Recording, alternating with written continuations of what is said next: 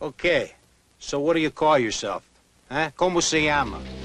Antonio Montana. And you? What you call yourself? Where'd you learn to speak the English, Tony? Uh, in a school. And my father, he was uh, from the United States. Yeah, just like you, you know. He was a Yankee.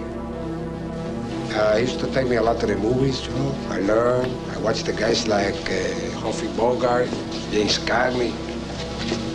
They, they teach me to talk. I like those guys. I always know one day I'm coming here, United States. 1980, Miami. They called it Little Havana, where the American dream had a price tag, and only one man in a million was hungry enough to pay. This country, you gotta make the money first. Then when you get the money, you get the power. Then when you get the power, then you get the woman. Scarface.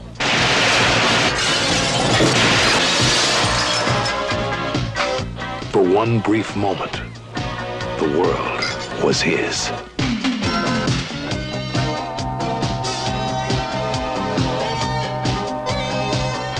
Chick he's with. She like me. You must be kidding. What are you talking about? That's a Cadillac. How do you know? The eyes, Chico. They never lie. Man, that's the boss's lady, okay? I am the boss. That guy's soft. I like you, Tony. There is no lying in you. Here's to the land of opportunity. We do business together a long time. I know the street.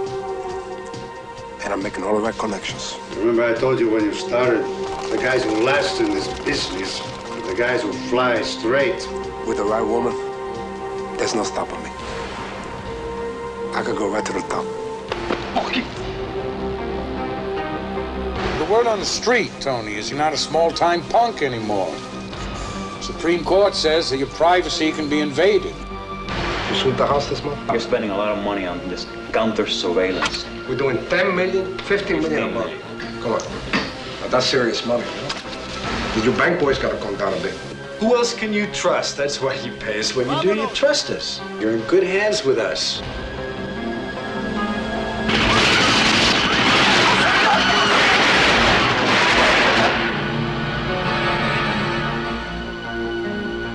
Al Pacino is Scarface. He loved the American dream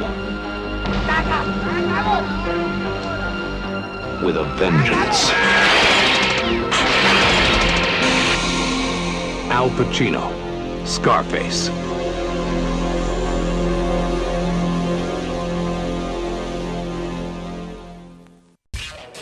God, if your life had a face, I would punch it. Yeah. Wait, what? Let me ask you something. Why would you make the point of saying someone's not a genius? Do you think I'm especially not a genius? Veronica, why are you pulling my dick?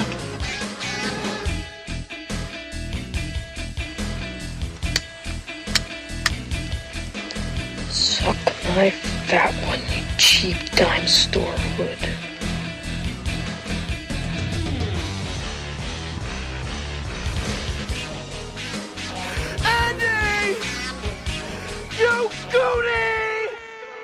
Hello, everyone, and welcome to another installment of the greatest moments in the history of forever. I'm Zach. I'm Matt. And this is episode number 291 Scarface.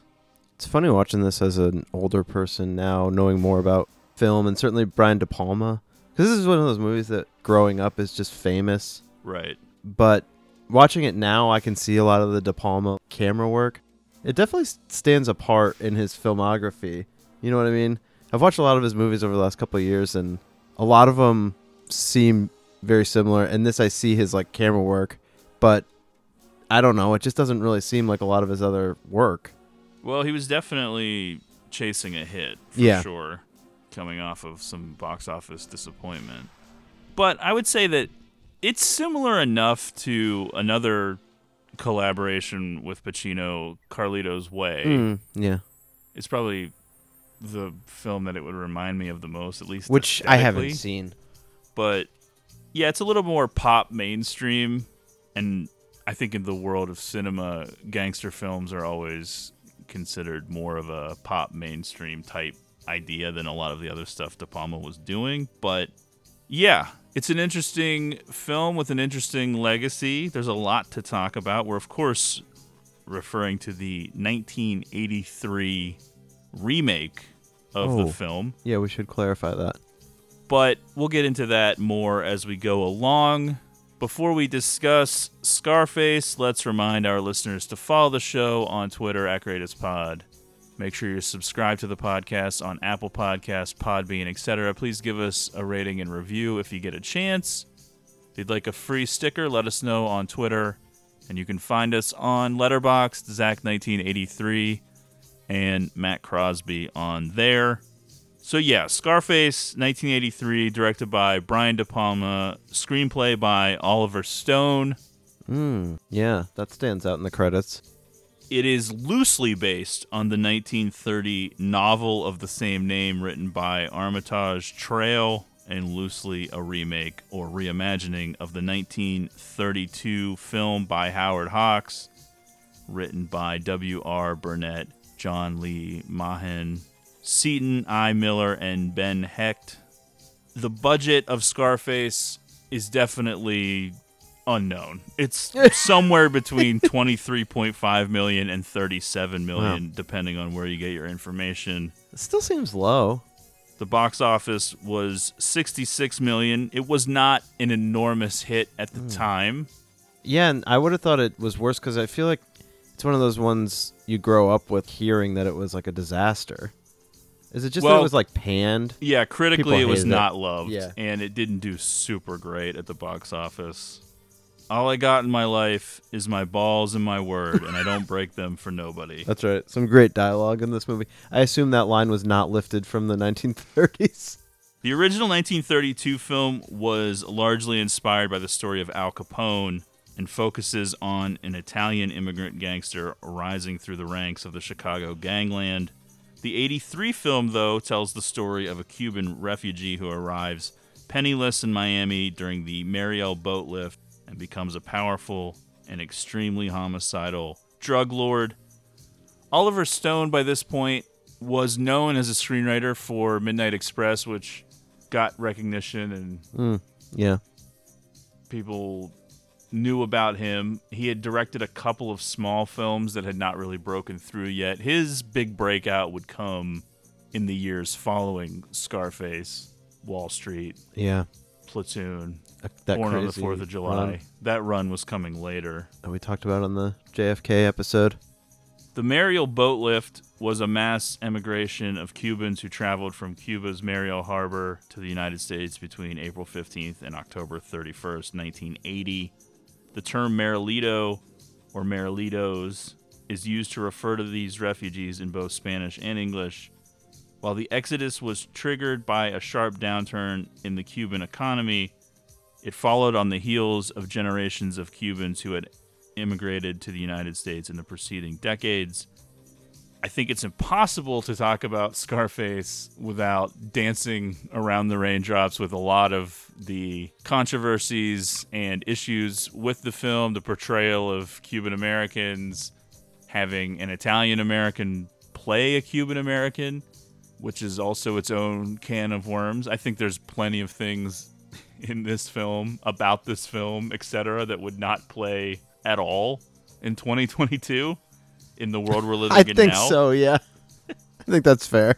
Well, just starting from the beginning, Yeah. there's only one Cuban in the primary cast. Right. the rest of the actors are not Cuban. I know.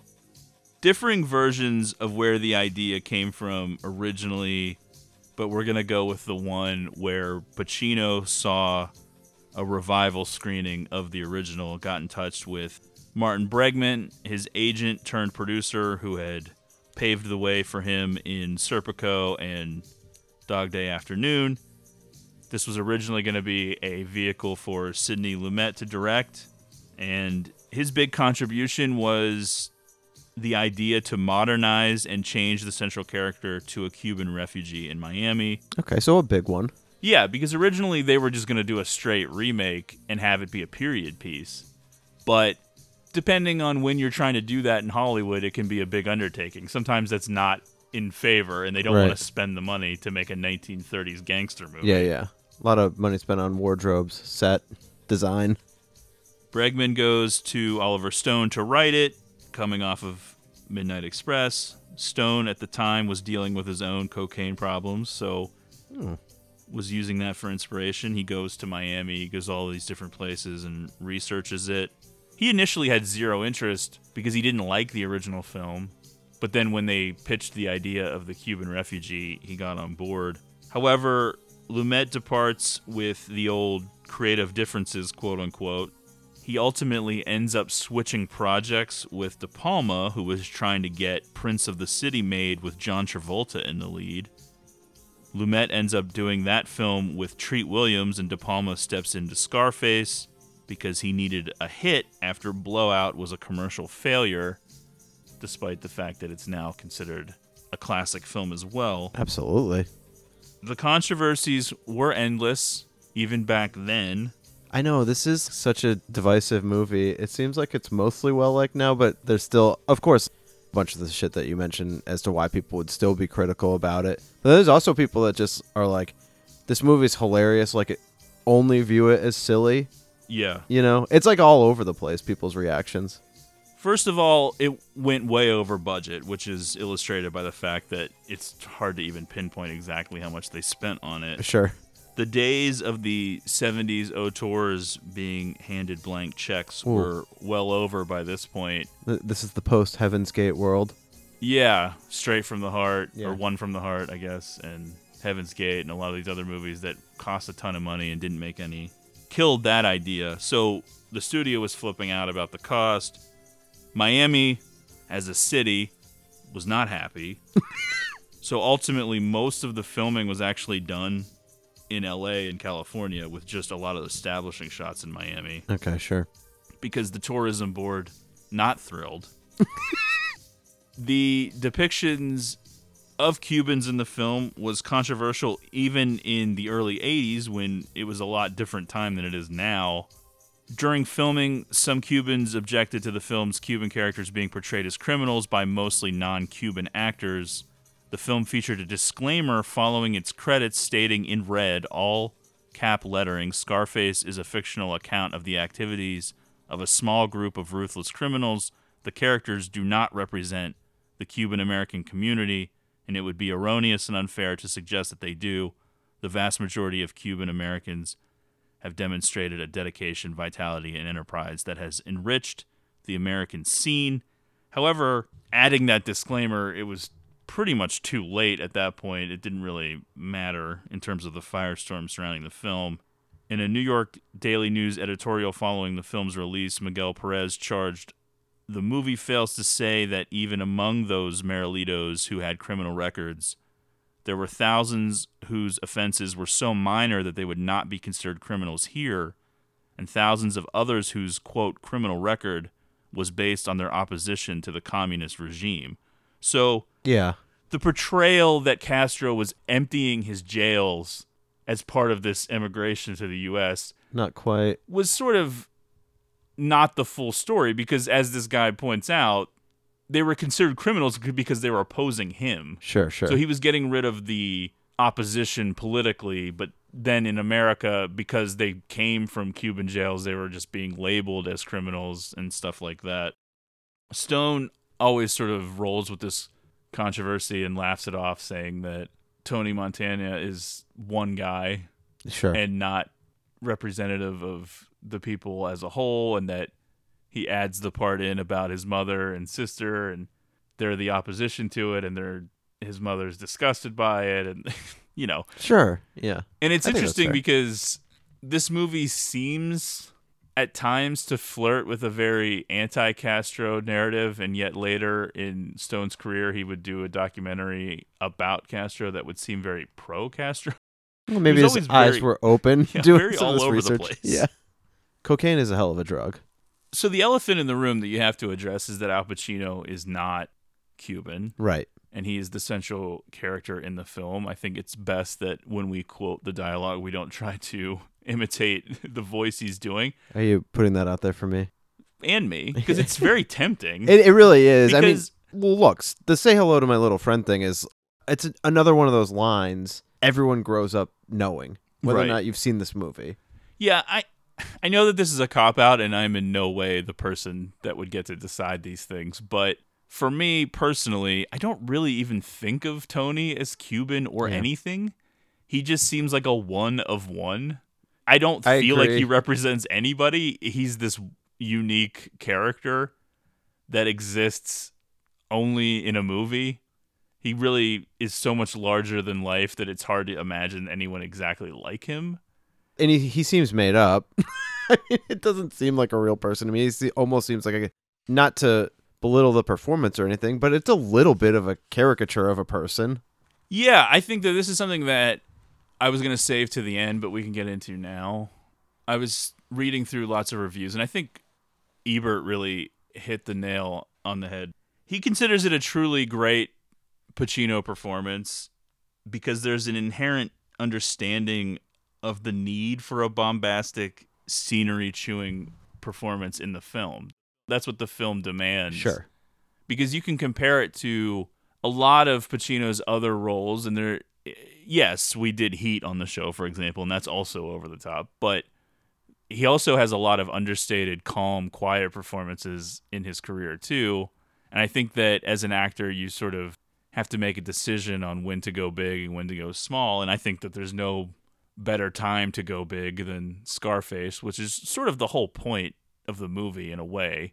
Everything is so 1980s decadence, gaudy, gross, over the top, in your face, trashy under the guise of being classy, which is always funny to me. like when he gets rich and he buys the all the huge house and everything. It's, Tiger print in the car.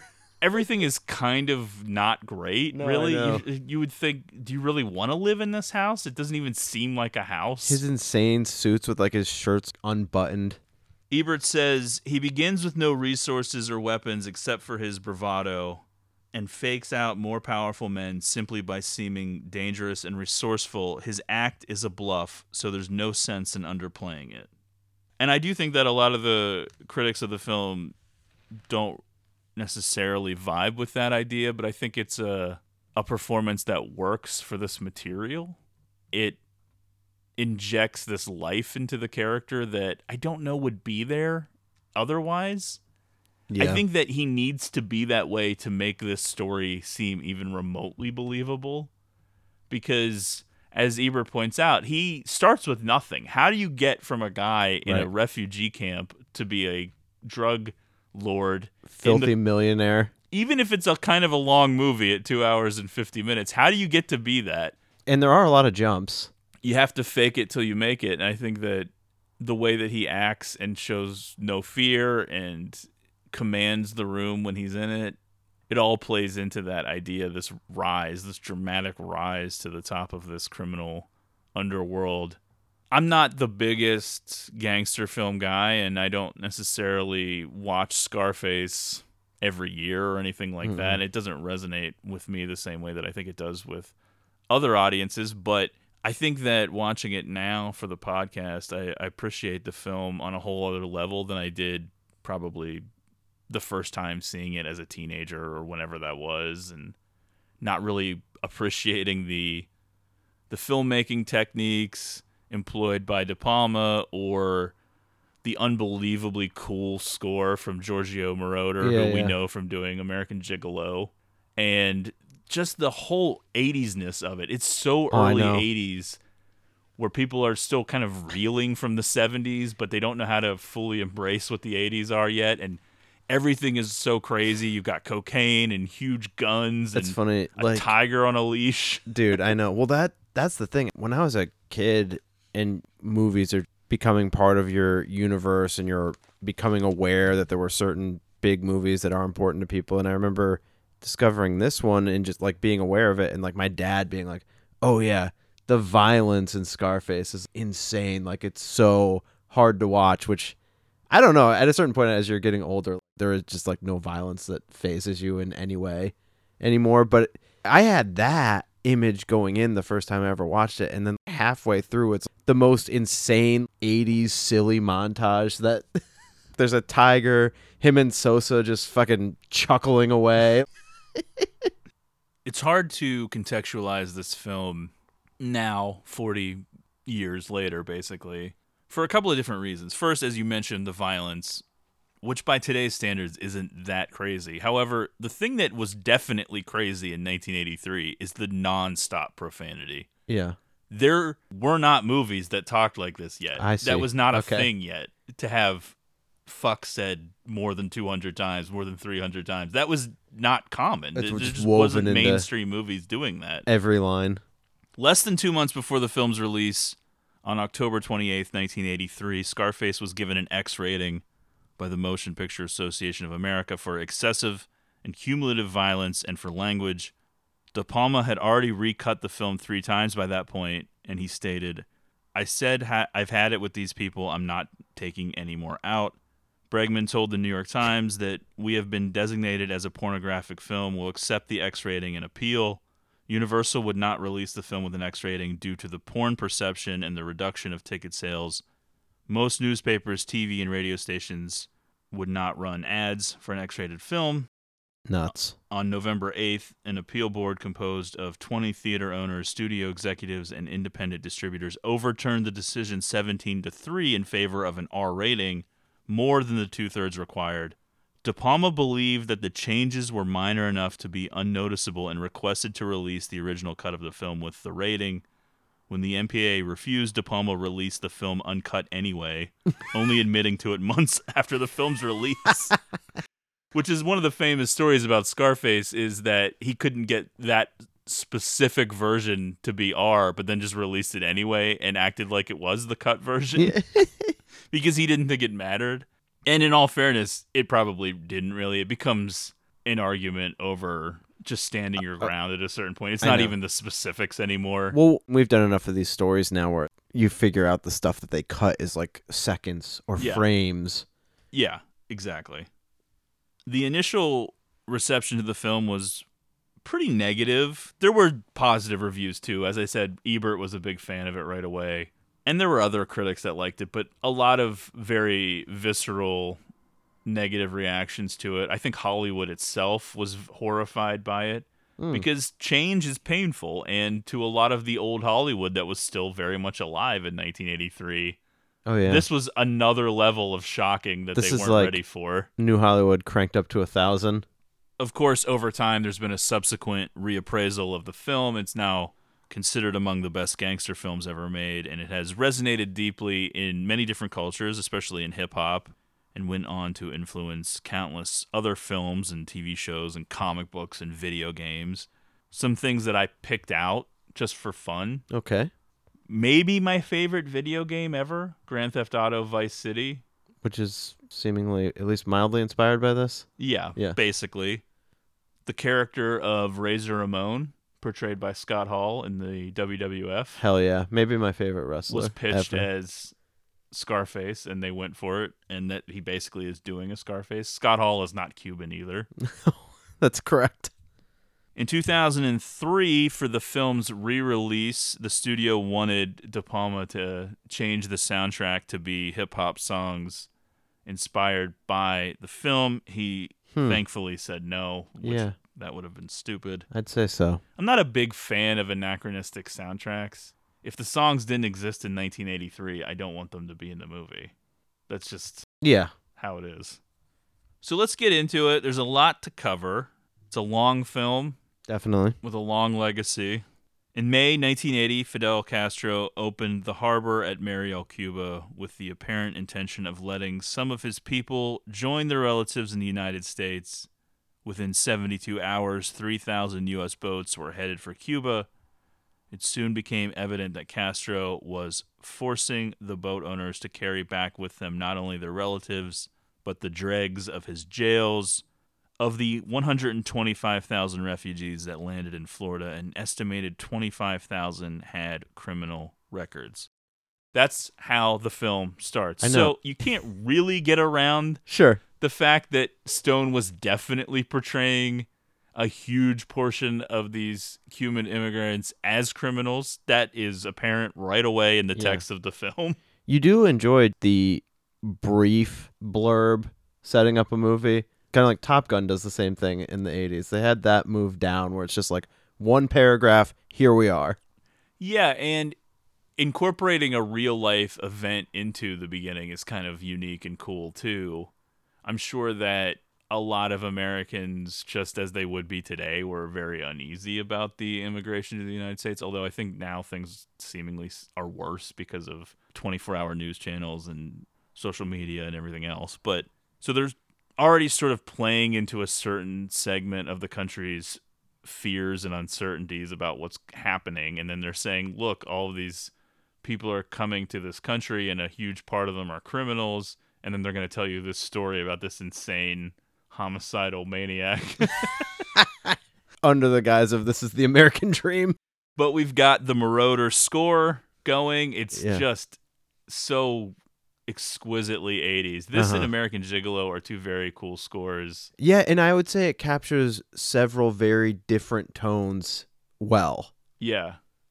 It's got that new wave thing, but it's the days of Tangerine Dream and some of those other people, Vangelis from Blade Uh-huh. Runner. You know, that that new electronic score that was very popular at the time and I wish would sort of come back more. I know it did add another element to filmmaking. And you're incorporating the actual newsreel footage showing people getting on these boats coming to the country. It's all swirling together, and I I, I like that you threw out the phrase "American Dream" already, which I think is depending on how you view the film, what the movie is about. Now, what I mean by that is it's either the corrupted Yeah. dark side of the American dream or it is the American dream period. It all ends sort of tragically, but you also have this guy coming from nothing and gets to millions. Right.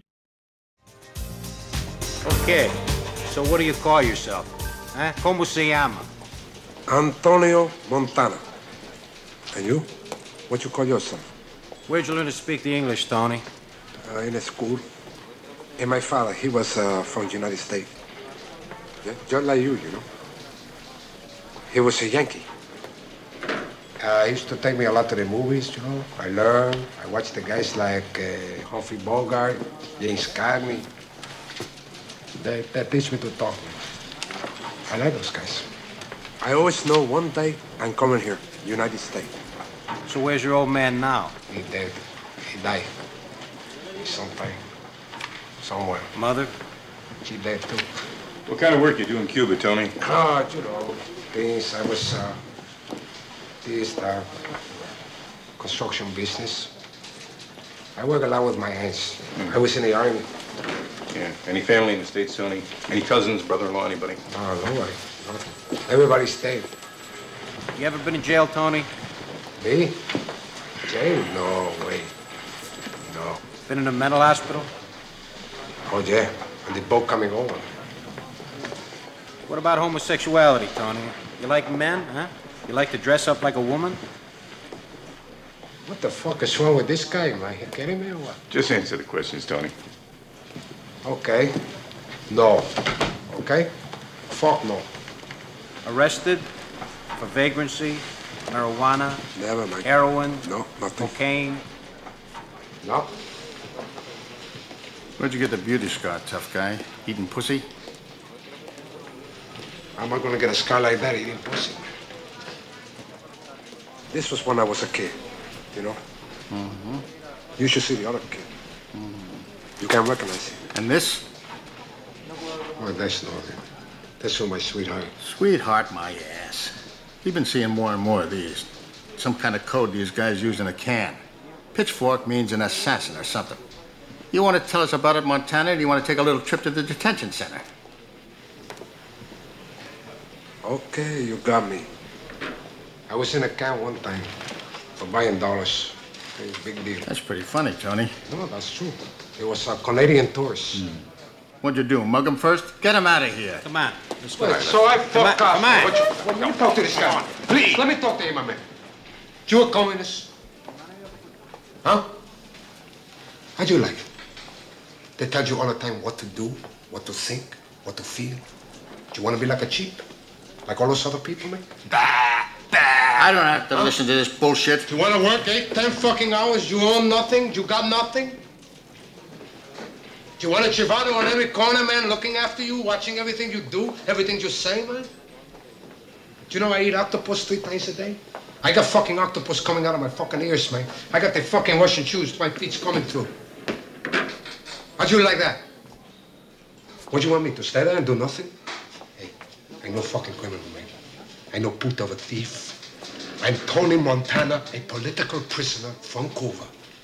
And I want my fucking human right. Now. Just like the president, Jimmy Carter says. Okay? Carter should see this human right. He's really good. What do you say, Harry? I don't believe a word of this shit. They all sound the same to me. That son of a bitch Castro is shitting all over us. Send this bastard to Freedom Town. Let them take a look at him. Look Get at him out of here. You know something? You can send me anywhere. Here, there, this, that. It don't matter. There's nothing you can do to me that Castro has not already done. Get him out of here. Cuban refugee and ex convict Tony Montana arrives in Miami, Florida, as part of the Mariel boat lift, where he is sent to a refugee camp with his best friend Manny Ray, played by Steven Bauer, and their companions Angel and Chi Chi. Right away, I'm like, Manny, good looking guy, which is a key part of the movie, I'd say. Tony Montana, supposedly named after Joe Montana. That felt like one of those things that I couldn't possibly believe, but I did find that out there. Okay. Apparently, Oliver Stone's favorite football player. I see. Steven Bauer, who plays Manny, is the only Cuban amongst the primary cast, although I believe the actor that plays Chi Chi is Cuban as well, but he's not really considered the primary cast, although he does make it to the end. I guess because of De Palma's collaborations with Travolta, John Travolta was a possibility for Manny, which would have meant even less Cuban presence in the film. but thankfully that didn't happen. I don't know that you could have really pulled that off. That would have been wild. I would have been interested to see that. Tony's got the distinctive scar across his eye. It's not really mentioned much in the film. I think the only time anyone even calls him Scarface is in Spanish, I believe.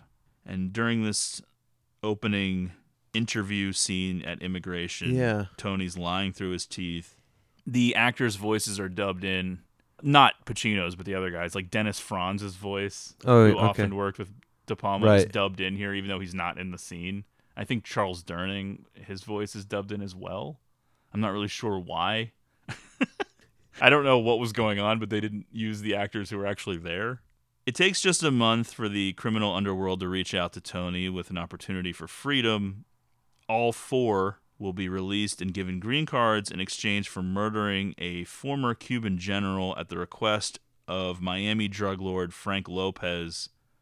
Tony happily accepts this offer. Uh, he's only really, I guess, involved by chance, right? Well, Manny is the one that gets the offer. Right. It seems like Manny already has some kind of a connection to somebody in Okay, Miami. yeah. Whereas Tony doesn't. He lies at the immigration place and says that both of his parents are dead, although we know that his mother is not. That's right. But it doesn't seem like he has any other connection to anything in America. Also says he eats octopus three times a day. That struck me. some text comes onto the screen Miami, Florida, August 11th, 1980, UPI. Hundreds of Cuban refugees began rioting this morning at a detention center situated under Interstate 95 in North Miami, burning tents and attacking immigration and naturalization guards with pipes, sticks, and rocks. I was thinking to myself that this is kind of wild, this detention center underneath a primary throughway. Yeah, well, I guess space is limited. Yeah. That's where they put it. Amidst all of the chaos, the murder is successfully carried out. And so, as is the case in movies like this, time sort of moves quickly and we jump to different situations and now Tony and Manny are given work as dishwashers at a restaurant, but Tony remains dissatisfied, keeping an eye on the high rollers coming and going at the nightclub across the street. Yeah, he does have this never ending confidence and this feeling like whatever it is, he deserves that. Or why not him? He's always dreaming of bigger and better things. And this plays into what I think Ebert was talking about, where you have to have an actor with an almost otherworldly bravado to make this believable. To have the audience understand that this guy that we're watching, even in the first 15 minutes of the film, is going to be the guy. He's Yeah. going to be something. You can nitpick whatever you want about accents or this or that about the performance. It's too crazy. But I definitely think that you believe it. You believe that this is that guy. I'd say so. That's the way that Pacino carries himself as Tony in the film. ¿Qué se cuenta, señores? Caballero, ¿qué se cuenta? Juan, Waldo, good to see you, man. Hey, this is my friend Tony Montana I've been telling you about. Tony, that's Omar Suarez, and that's Waldo Rojas over there. ¿Qué tal? I got something for you. Yeah? What do we gotta do? Got to unload a boat. Marijuana, 25 tons. You get 500 each. 500. Eh? That's great, eh? You gotta be kidding. 500?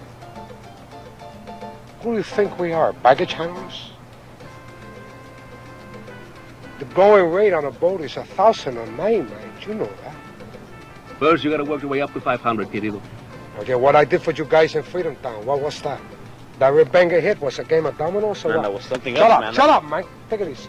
What's with this dishwasher, Chico?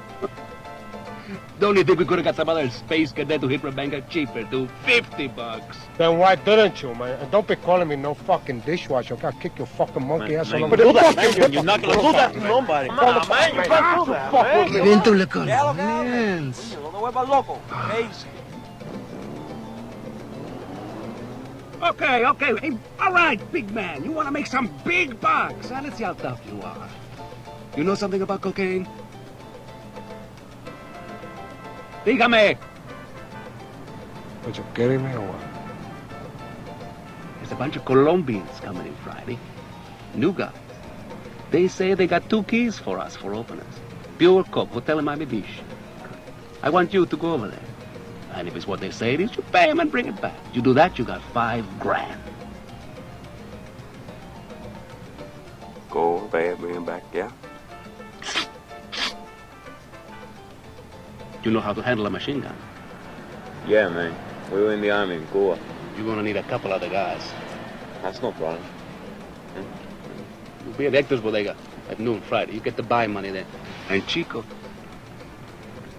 if anything happens to that buy money, pobrecito, my boss is gonna stick your heads up your asses faster than a rabbit gets fucked. I'm scared.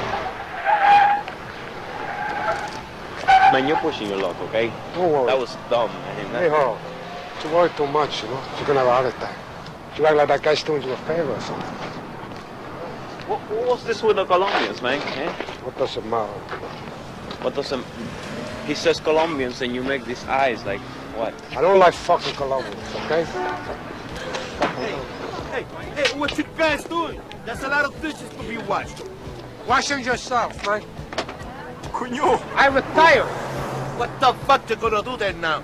Hey, look, cuando come I gotta look after my investment. Fuck you guys, huh? Frank makes contact through his right hand man, Omar Suarez, played by F. Murray Abraham, who offers Tony and Manny a job and a pay rate that Tony finds insulting. Tony and Omar clash right away. You can tell there's an issue. Sure. To be fair, a lot of people clashing with Tony at all times. It depends. Some people immediately take to him, and Yeah. the clash doesn't come till later.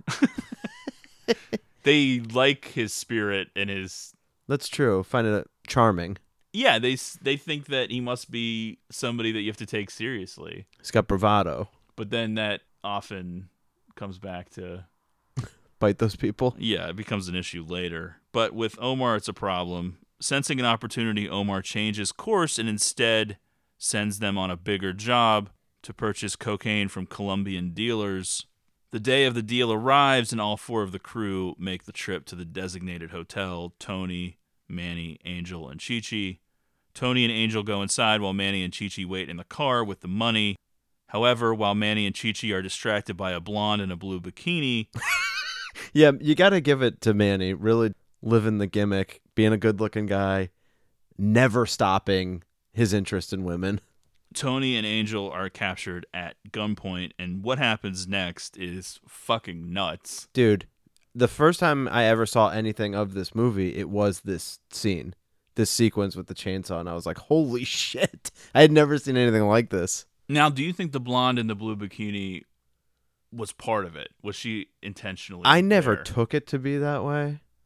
I'm not really 100% sure. Sometimes the way that it's credited, we're going to talk a lot about Okay. this young lady in a minute. All right. because It's a secret true crime story. But when you see her credit on IMDb, it almost makes you think that She's an intentional accomplice? distraction or something. She probably doesn't know what's going on, but Yeah. somebody told her to go talk to these guys or something. I don't know. You never really find out. Yeah, I guess I just take it that look, they're in Miami. There's girls walking by. It's Manny. Yeah. It's gonna be some girl he's gonna be talking to. The Colombians handcuff Angel to the shower curtain rod in the hotel room bathroom, and Tony is forced to watch Angel being dismembered with a chainsaw. Rough. I mean, just not a great situation Rough. to be in. Yeah. It's a cool motel, hotel, whatever it is, where you walk up those steps and Yeah. there's just like a room by itself, and then you walk up other steps and there's another room. It's like a very cool design. It is. Yeah. I don't well, really know how to explain it. I'm sure it's a fun place to this vacation. is where you definitely see a lot of the De Palma camera work as Right. it's moving back and forth from the car down on the street up Yep. to the window, and then it's almost as if the camera is going through the window, but then doing a complete 180 Uh-huh. heading down the other way or whatever. Manny and Chi Chi finally realize something's wrong. Come in for the save just as Tony is about to meet the same fate as Angel. Poor Angel. A bloody shootout ensues with Manny getting wounded, but the three of them manage to kill all of the Colombians, culminating with Tony executing the chainsaw wielder right on the street in broad daylight In front of a million people. in front of dozens and dozens Yeah. of witnesses. Chi Chi grabs the coke and helps Manny get to the car, and they manage to flee the scene before the police arrive. So, before we go any further, we're going to talk a little bit about this blonde in the blue bikini because it's one of those little weird true crime things that pops up from time to time. A young woman named Tammy Lynn Leppert portrayed the distraction at the lookout car in the blue bikini. She had two other film credits Spring Break from 1983 and Little Darlings in 1980. And if you are someone that listens to a lot of true crime podcasts, your ears may have perked up at the name because it's sort of a famous case. She was an American beauty queen and model. She had a few acting roles in the early 80s, but mysteriously disappeared at the age of 18. Wow. Very young. Yeah. Her disappearance has generated much publicity, and her case remains open. In 1983, Leppert appeared as a female participant in a boxing match featured in the sex comedy Spring Break. Hmm. After the end of the film's shooting, Leppert decided to party. She went unaccompanied to a weekend party, but reportedly had a disturbing experience there. After she returned home, Leppert started displaying signs of paranoia and persecutory beliefs. Okay. She was convinced that somebody would try to kill her and started taking precautions to prevent anyone from placing poison in her food and drink. Wow. Her last acting role was in a key scene of the crime drama film Scarface. Leppert reportedly displayed irrational behavior on the film set and was escorted to her home after the fourth day of filming. After she stopped working on Scarface, her mother became convinced that something was wrong with her. She arranged for Leppert to undergo a medical evaluation in a medical center. After staying there for 72 hours, Leppert was released. The examining doctor found no signs of drug or alcohol use, and she appeared to be physically healthy. On July 6, 1983, Leppert arranged for a male friend to drive her to an unspecified location. They argued during the drive, and the friend dropped her off at Cocoa Beach, Florida, not far from Leppert's residence. He was the last person to see her alive. She vanished without a trace, and the police and FBI started investigating her disappearance. As of the early 2020s, the investigative authorities have acquired a DNA profile of Leppert, but they do not have her dental records or fingerprints. They've theorized a bunch of different potential serial killers may have killed her, but the weird thing is that she was acting all paranoid and strange leading up to the disappearance. So Yeah, to me, that seems almost too random to uh, then conveniently be murdered by a serial killer after acting like that. Yeah, that is strange, man. Yeah, the reason it jumped out to me was because I think I stumbled on her IMDb before when I was watching the film Little Darlings. Okay. When And you then- listed those two movies, I was like, "Do you own both of those?" But it just seemed I- like movies. I'm not would- hundred percent sure I've seen Spring Break from 1983. Yeah. but when I was looking at this movie and then I was going through the credits and stuff, and I saw that name, it jumped out to me, and I was like, "Where do I know that from?" And when I clicked on it, I was like, "Oh yeah, I've read all of this before." Frank Lopez, Tony Montana. Hey, Tony Montana. Mr. Lopez, it's a real pleasure. You call me Frank. Everybody calls me Frank. My little league team. Even the fucking prosecutors around town, they all call me Frank. Okay, Frank. How are you? Manny Ribera. Down, um, I He's going on a job. Yeah, going right through. I heard about that. Omar, he tells me great things about you guys. Yeah. Yeah, well, almost okay. Not to mention, of course, the nice job you did for me. But Carmen son of a bitch and me or a Well, you don't have to mention that. That was fun. That was fun. All right. That was fun.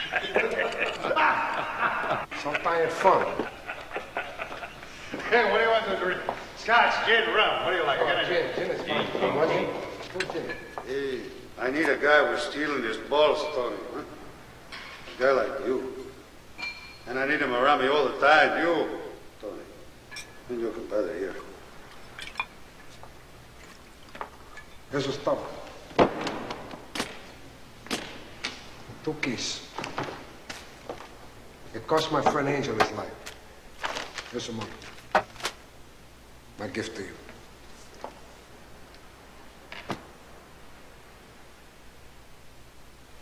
I'm sorry about your friend, Tony. People would do business the right way. There would be no fuck-ups like this. Don't think I don't appreciate the gesture. You're gonna find you stay loyal in this business, you're gonna move up. You're gonna move up fast. Solomon. Solomon.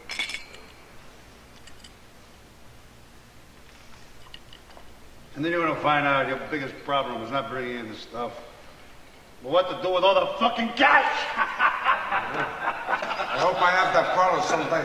You're gonna have that problem, don't worry. Get on over here. Where the hell's Salvino, Ernie? Slade. Go find her, will you? Jesus. Fucking broad. She spends half her life dressing. The other half undressing. You gotta get her in between. She's coming.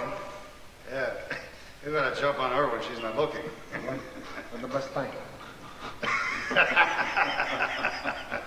Hey, what are you guys doing tonight? You wanna go to a nice restaurant with me? You hungry? I could eat a horse. Okay, they're gonna cook you a horse.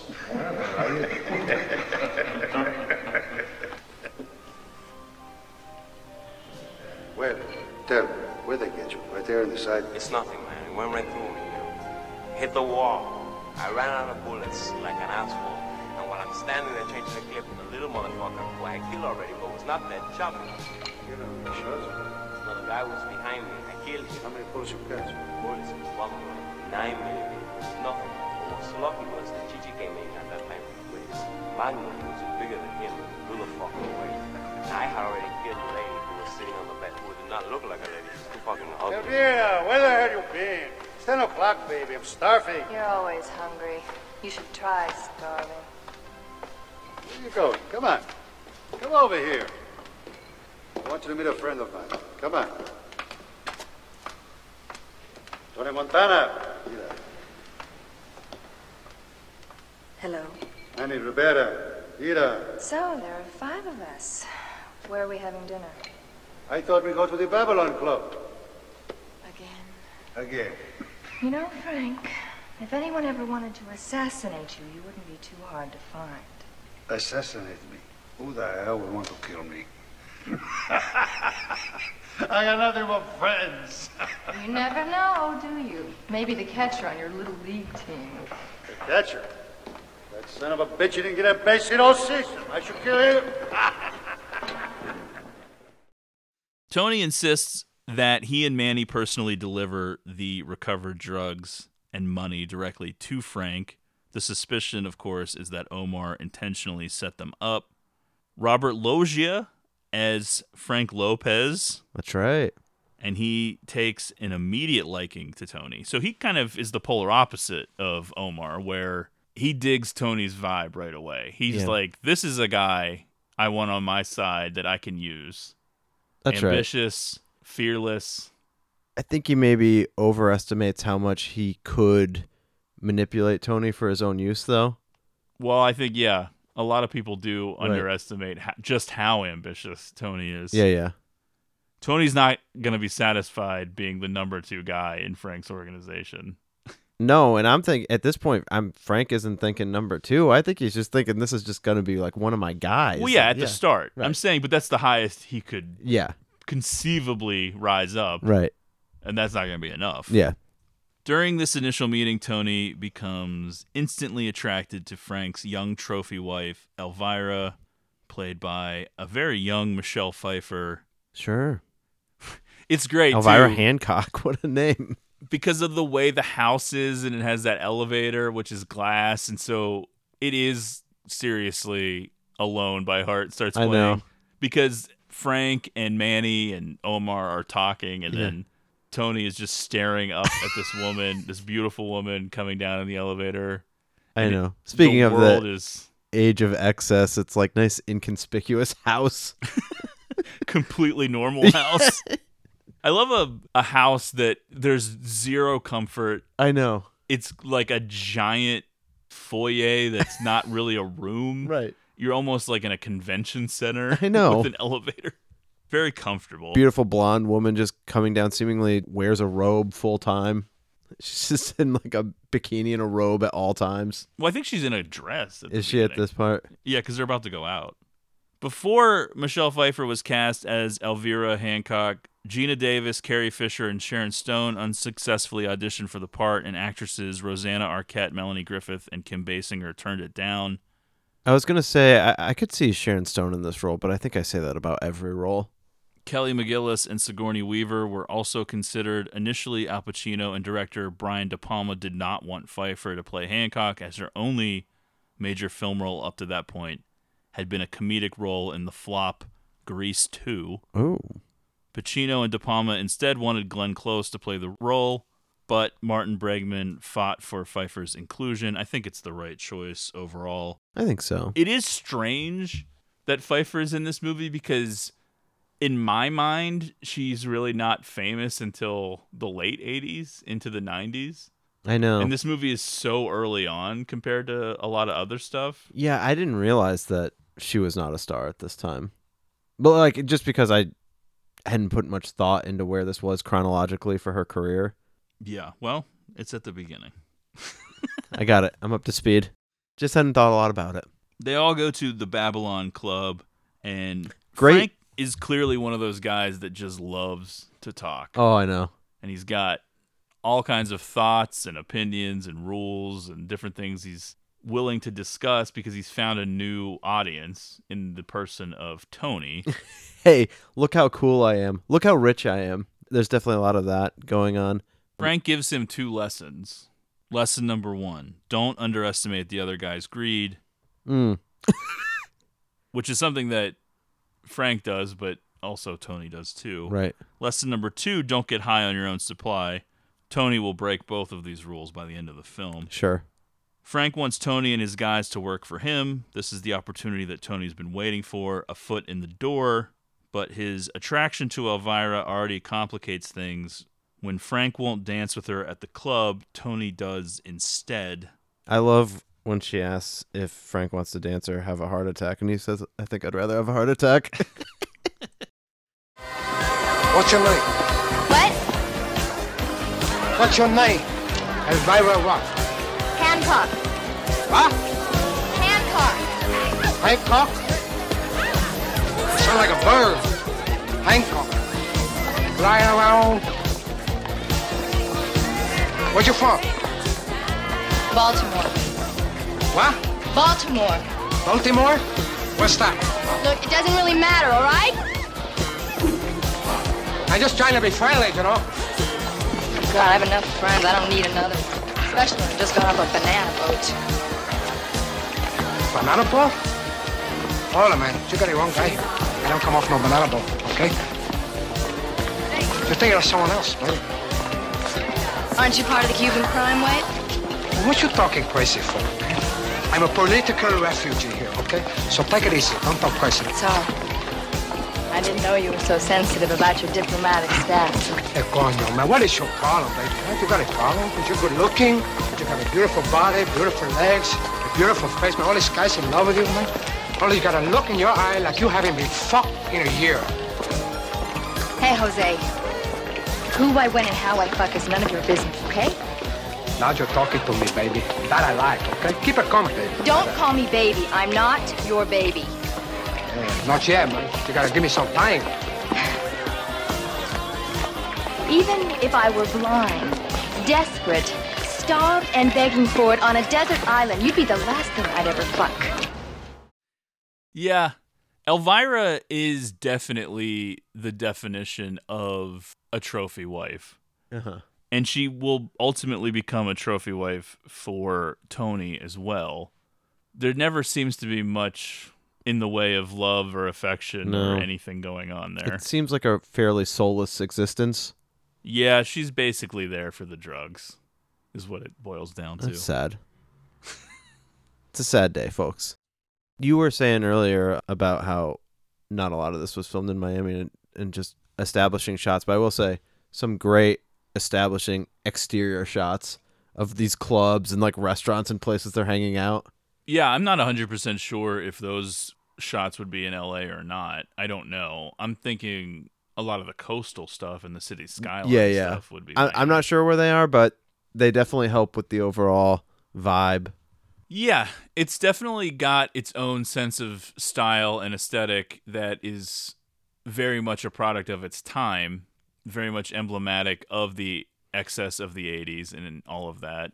But it endures in the way that when it gets reinvented or recycled into new things over the years, whether it's a video game like Vice City or whatever, it always has that flash of being cool. It gets played out, I Sure. think. And obviously, because of the popularity in the hip hop community, a lot of music videos and stuff would be homages to this style. I think that that's sort of died down. I don't really know if this movie is as big with a younger generation now. Yeah, I mostly remember when they had the MTV Crib show and people showed off their DVD collection. Like everyone had this. That's what I remember of it. I got Scarface on repeat. Now, can you imagine as an adult, and I know the answer for you is no, as it is for me, but these adults like going out and hanging at these dance clubs. no. I mean, come on, if I was filthy rich, I would just get like a bigger TV and a bigger movie collection. and a bigger bed. Yeah. And never leave. yeah, I guess it's part of the business, though. Yeah. You got to rub elbows with the other people that are doing drugs. Yeah, and you're putting a face on the organization and you're establishing yourself as the go to guy, and that's where you meet and talk and whatnot. Plus, part of the appeal, I guess, is to act like you're having a great time, even if ultimately you'd rather have a heart attack than dance with your hot wife. it's part of the perception of the role that you have in the society. I think I must have wrote this down when Tony and Elvira are dancing, but I just wrote weird dance moves. Yeah, the dancing is kind of strange, especially from Tony. Yeah. But I think having him be interested in Elvira right off the bat lets the audience in on the fact that Tony cannot be contained and there's a certain That's right. writing on the wall that you can read here about where this is heading. It's Yeah. never going to be normal no matter what Frank may think of him now. Because there should be this time period where he's trying to get in with Frank. And I mean, I guess shame on Frank for letting his guard down as much as he does, as early as he does with Tony, but it's two seconds into the relationship, and Tony's like, "I got to take this dude's wife."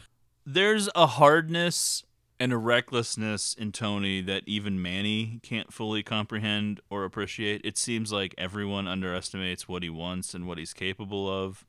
His ambitions know no bounds. Tony says, Me, I want what's coming to me. And Manny says, And what's coming to you? The world, Chico, and everything in it. And now we move ahead three months. Three months later. This is paradise, I'm telling you. This town like a great big pussy, just waiting to get fucked on. I'm telling you, I, I should have come here 10 years ago. I'd have been a millionaire by this time. By this time, I'd have my own boat, my own car, mm. my own golf course. You know what I want? Thought of this the other day. A line of blue jeans, right? With my name written on the back of chicks' asses. How that? Hmm? That sounds completely crazy to me, man. But Look at that. Look, look, look, look, look. Look, you're missing all the sights. That's what you're doing. We're, we're missing the action.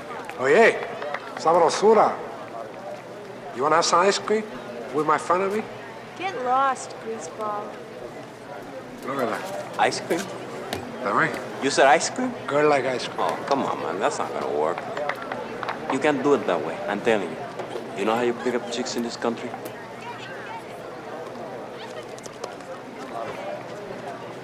What the fuck was that? What you just did? That's it. That's what you do. That is disgusting. Watch.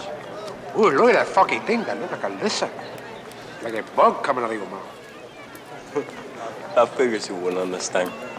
But the women in this country, when you do that, they know. They know what? They understand. They they go crazy. It's gonna take a lot of practice, but you gotta learn.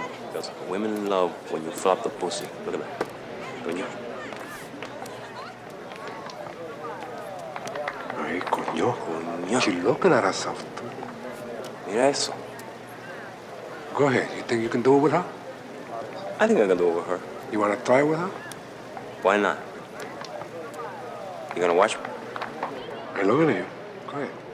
You're not gonna do it. Watch this. Come on. Okay. I'm with you, man.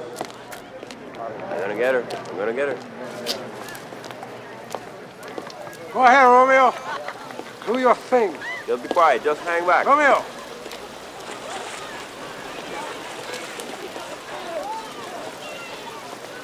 You're looking very pretty today. Yes, you. I've been watching you from over there. You wanna see something funny? Hey, take a look over there. You see that man there? Watch that guy. I gotta stand there, man. I gotta watch my friend here.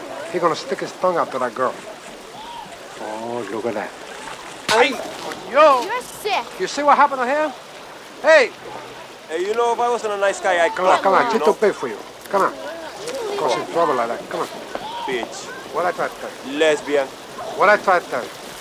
This country, you gotta make the money first. Then when you get the money, you get the power. Then when you get the power, then you get the woman. That's why you gotta make your own moves. So Tony and Manny do jobs for Frank, start making a little money, and begin their ascent. Tony takes every opportunity he can to hit on Elvira, even going so far as to buy a Porsche to impress her when she goofs on his gaudy Cadillac. He even tries to kiss her, and she resists, but it does seem at times like he's wearing her down. They actually left in an improv that made Pfeiffer laugh, and so it seems like it's still in character when he grabs her hat and puts it on in the car. Oh, yeah. she starts laughing. Right. That was like real because Okay. he just improv that. And it But- does seem out of character for him. But De Palma thought that it indicated her softening a little bit. Yeah. And how the relationship would evolve and, And he you would know, be making some headway. Tony Montana, when that door is open a little bit. We're about 50 minutes into the film when Tony finally uses cocaine on camera for the first time. Obviously, you would assume he's been doing it all along, but we finally actually see him do it. So the cocaine use in the film is the stuff of legend on its own. There's long All been real. a myth that Pacino snorted real cocaine on camera. However, the cocaine used in the film was supposedly powdered milk, even if De Palma has never officially stated what the crew used as a drug stand in. Some people say it's a mix of baby laxative, and I was thinking, well, wouldn't that still make you want to shit or something? I would think, yeah. But whatever it was, it created problems for Pacino's nasal passages. For years after I've had things up there, Pacino said in 2015, I don't know what happened to my nose, but it's changed. it definitely affected him, whatever he was snoring Wow. the whole time. Man, I would have thought there was a way to do this that didn't involve actually snorting something. No, I think even in modern stuff, they are snorting like B12 or some Oh, shit. wow. And Okay. even when you do a lot of that, it can yeah. like hurt your nose and stuff. Yikes. Later, Tony visits his mother, played by Miriam Colón, and younger sister Gina, Yeah, not a quite a warm welcome for Tony, huh? played by Mary Elizabeth Mastrantonio. So right away, Tony is a little too overprotective of his sister, really. And there are some weird vibes. Yeah. Even when you don't know where this is headed, The score for it jumps out. This is the first time it's kind of like this when he shows up at the house, but it's kind of like becomes the theme. I feel like for his sister, like the love theme or something. it kind of reminds me of I don't know, like David Lynch, Laura Palmer stuff when she's like a harmonic angel or whatever. I don't know, very mystic. Miriam Colón was actually only four years older than Pacino, playing his mother here. Mary Elizabeth Mastrantonio, this was her breakout role too. She would not really carry on as much past the 80s, but she had a pretty solid career going in the 80s. She was in The Abyss and The Color of Money and Mhm. stuff like that. But Mama sees through Tony right away his gifts, his flashy clothes. She knows the truth, even if Gina doesn't want to see it. She's not in on this. Tony's mother is disgusted by his life of crime and throws Tony out of her house. Gina runs outside to hug Tony goodbye, and Manny gets a look at her and starts getting ideas. but Tony warns him to stay away. Obviously, by the end of this film, we're going to get more into the relationship between Tony and his sister. And what the hell is going on here? It's such a weird Wrinkle. thing to throw into this movie. I know. But it's really a key element. So Mama is still working in the factory, and I'm working part-time in a beauty parlor. I'm doing hair, Tony. Do you remember Iran Gonzalez? His father owned that uh, barber shop. It's his place. Plus, I go to junior college, Miami-Dade, and in two more years, I get my cosmetology license. And then, oh, then I'll be making enough money to Surprise. All that's over. Starting today. Why? Mikey's sister don't have to work in no beauty parlor. And Mama, she don't have to sew in no factory. Your son made it, Mama. It's a success. That's why I didn't come around before, you. I want you to see what a good boy I be. It's a thousand dollars for you, Mama.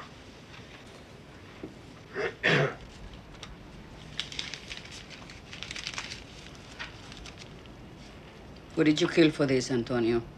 Mama, I didn't kill nobody, No? No. What are you doing now? Banks? Or is it still bodegas, you and the others? No, things are different now. I'm working with an anti-Castro group. I'm an organizer now, and I get a lot of political contributions. Sure you do.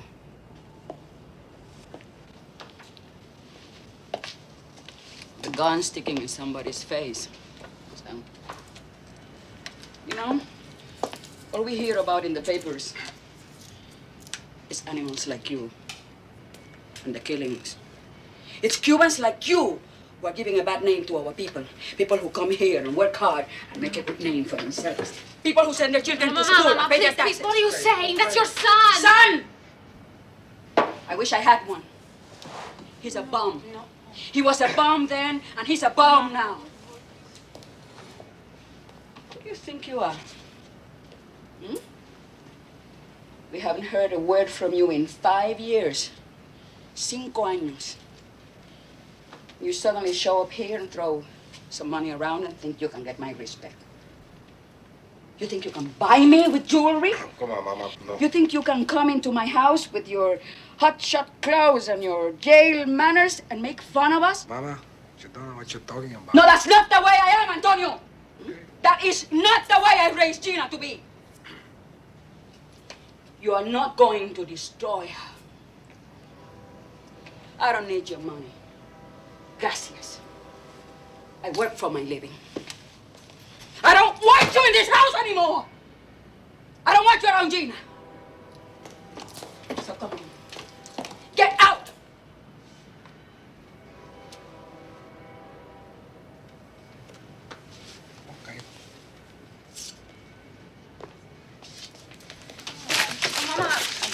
Lousy money with you. Stinks. Tom. Hey, why do you gotta spoil it for everybody, huh? I'm sorry, Tom. Okay, Mama.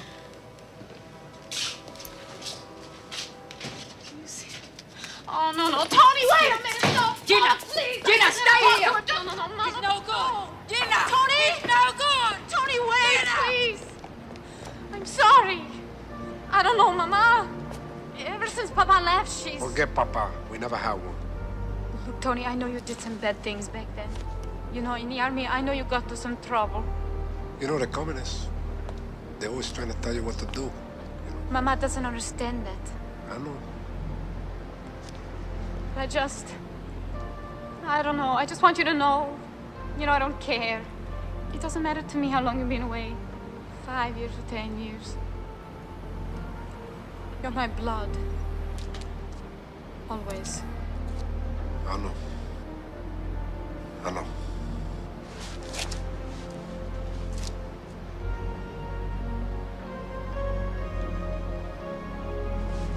Come on. Come. No, I I gotta want you to take take it. this. No, Tony, You please. Tony, Come on. what am I gonna tell her? You take that. You don't tell her anything. You don't tell her I give it to you, but give us some from time to time, okay? And listen, you go, you go out yourself, you know? Go ahead, go out, have do some things, have some fun. You gotta get some fun out of life. You're gonna beat yourself to death at 19? Pussycat like you. Go. Mm, Okay, I talk to you again. Okay. All right? Put that money away. Don't let her see it. I'll talk to her, okay? Okay. I'll talk to you. Okay. Okay, let go. She's little. How come you... Hey! Stay away from her. You hear? She not for you. Okay.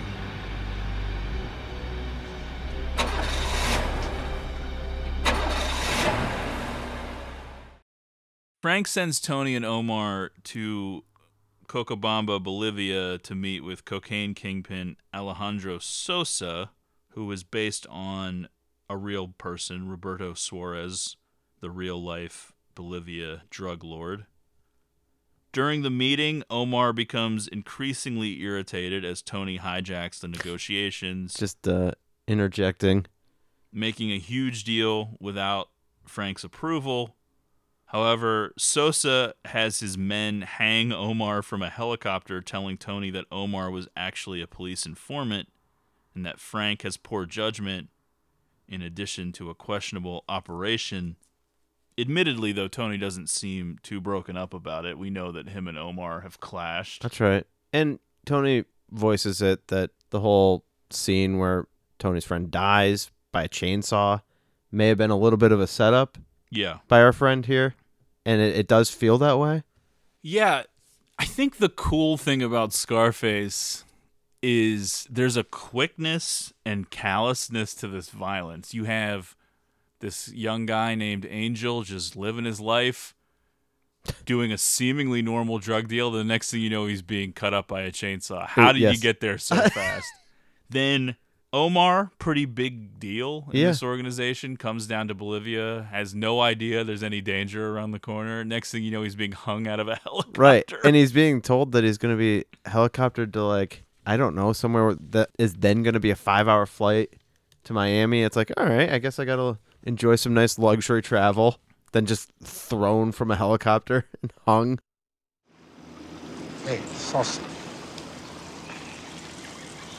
Let's get this straight now.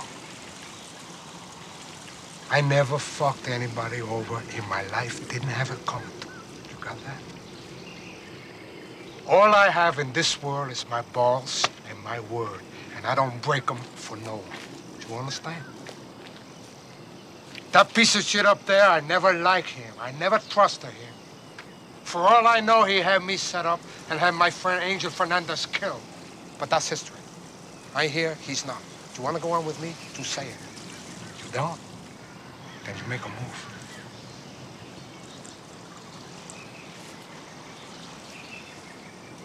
I think you speak from the heart, Montana. But I say to myself, this Lopez, your boss, he had chivatos like that working for him.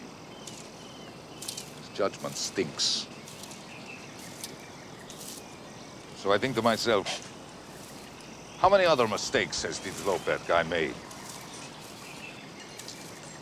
How can I trust this organization? You tell me, Tony.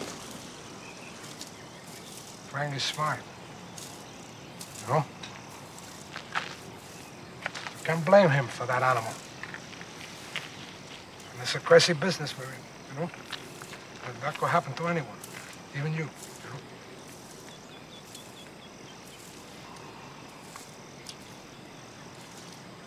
Why don't I go back and talk to Frank?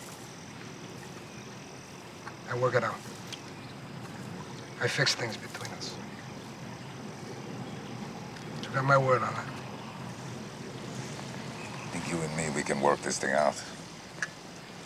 We do business together a long time. Just remember, I only tell you one time.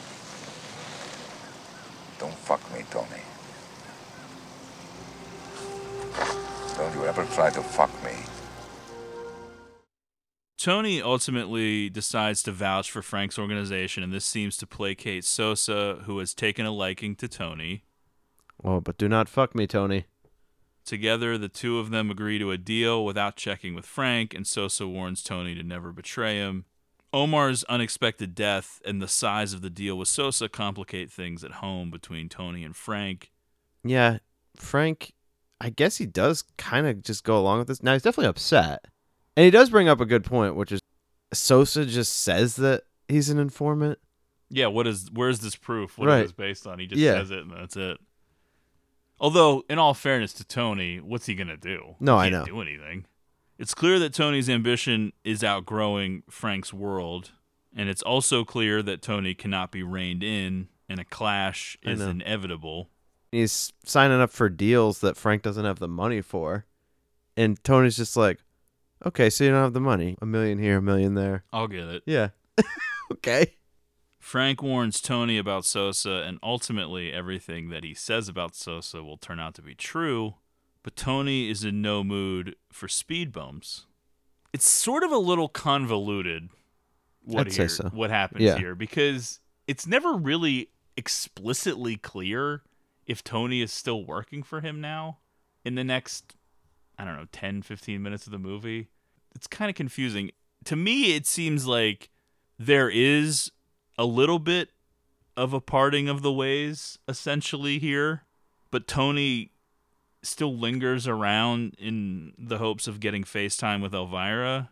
When she's sitting out alone by the pool, no Frank in sight, Tony makes his pitch. You just missed Frank. Oh, yeah? Too bad. Only I didn't come to see Frank. This is not the time or the place, Tony. Next time, make an appointment first. That's okay. I got something important I want to talk to you about. Okay? So why don't we have a couple of drinks? Act normal. Just take it easy. Come on, I like scotch.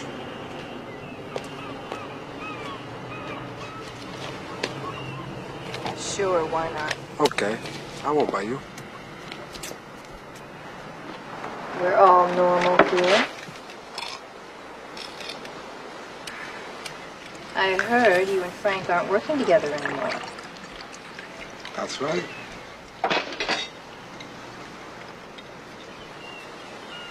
I think it's easier, don't you? Next thing's easier. Uh, thank you. Here's to the land of opportunity. For you, maybe.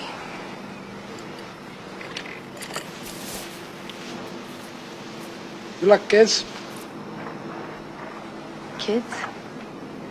Kids, you know, kids, little kids. Sure. Why not? As long as there's a nurse. Good. Because I like kids too. I like boys, girls. Don't bother me. Look, Frank's gonna be back any minute. Come. Come on. Come on. Sit here. I want to talk to you. Come on, sit down. I'm not going to bite you.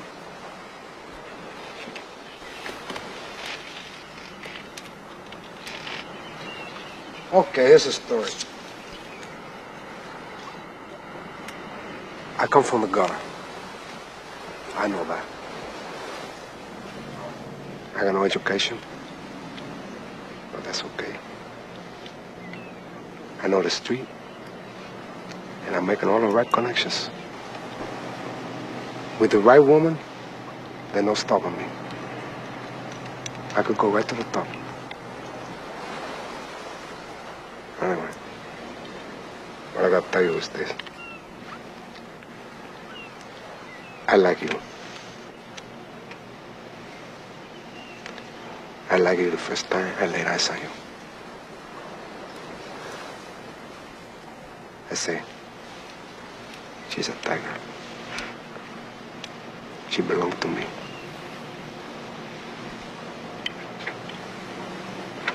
And I Anyway,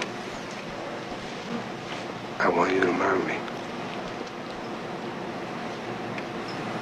I want you to be the mother of my children. Me? Marry you? Never.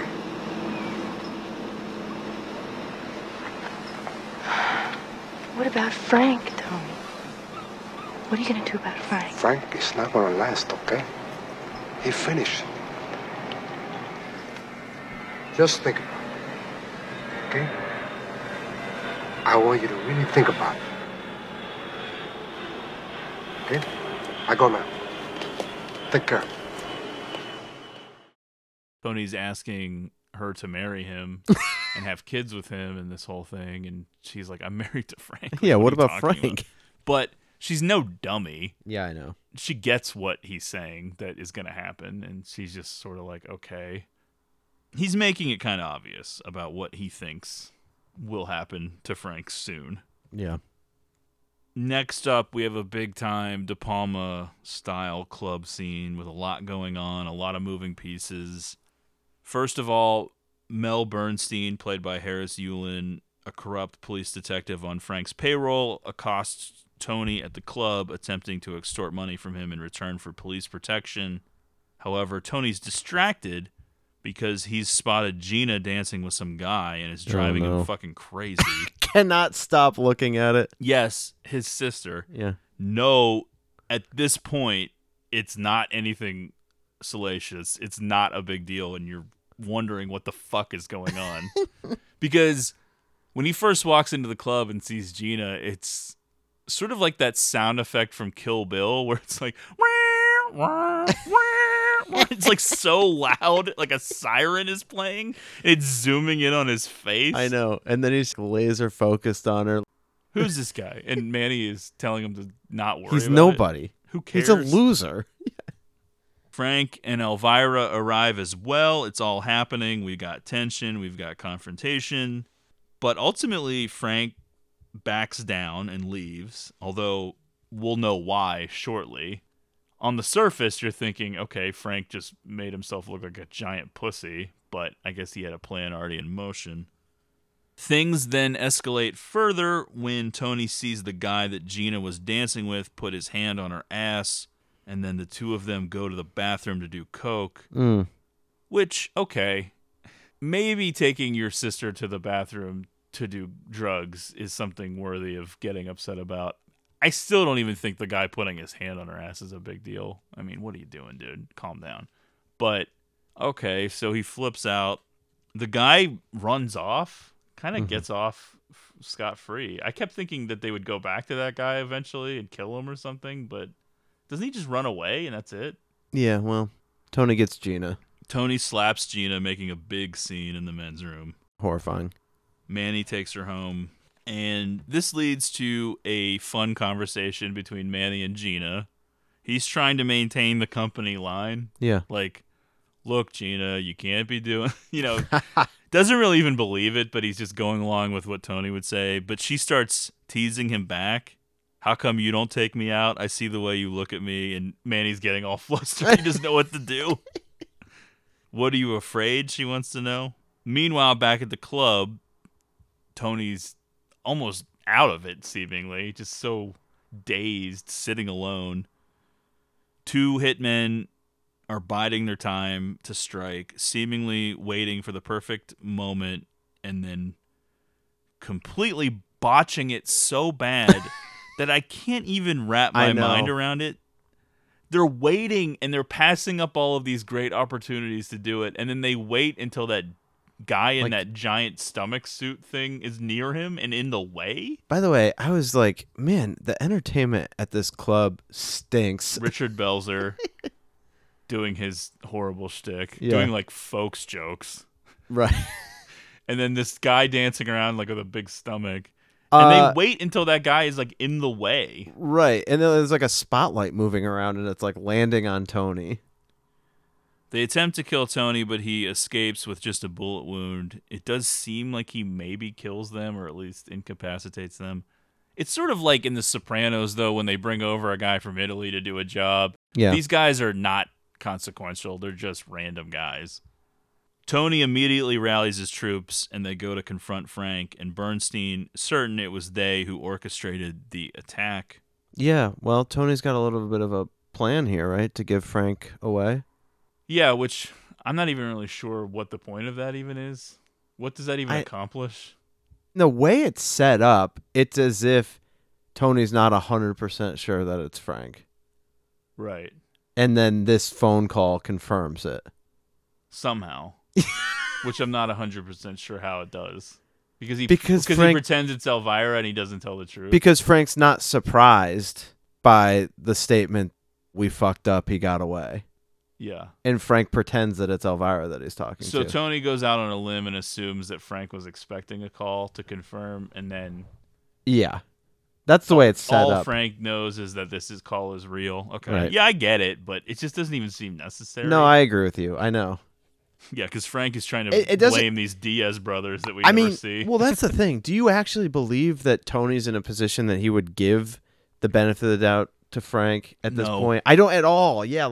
Like, as soon as this happens, he's like, it's Frank, and I don't even give a shit if it wasn't because Yeah. I want his wife anyway. It seems like he was going to take any opportunity anyway, so Yeah. why not take this opportunity? Because it doesn't even seem that hard. I know. Tony and Manny and some of his guys, they just walk right into this place, Frank's auto dealership, whatever the front is, and they just get the jump on him like it's nothing. Yeah. There's no real work to be done. I bet it wasn't the Diaz brothers. They got beef going back to the summer eighth. Maybe you're right. You know? Maybe you're right. Anyway, I, I'm glad you made it, Tony. I want to return the favor for you. Spades. No, I take care of this myself.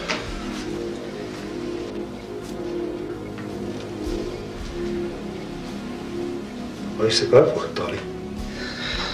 Why? Nothing. I, I just say paranoid.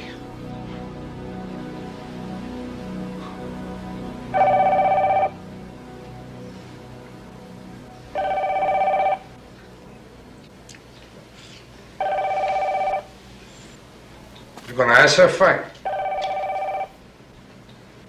It must be Elvira. She got mad after we left the club, you know.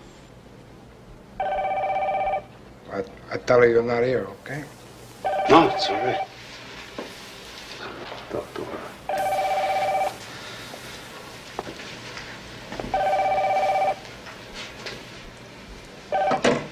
Hello.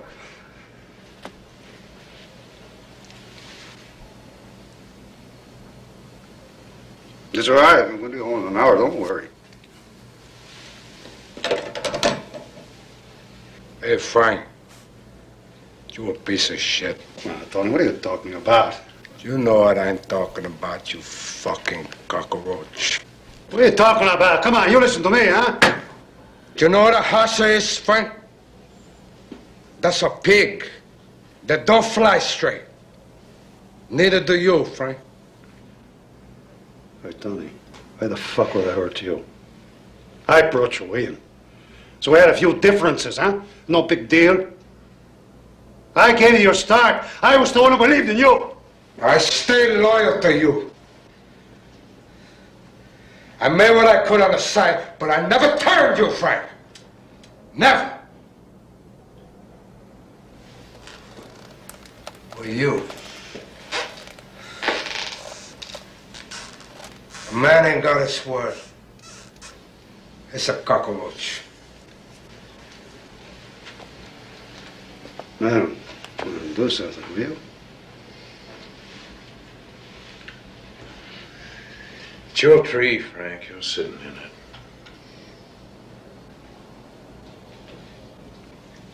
Okay. All right, Tony. I was the one.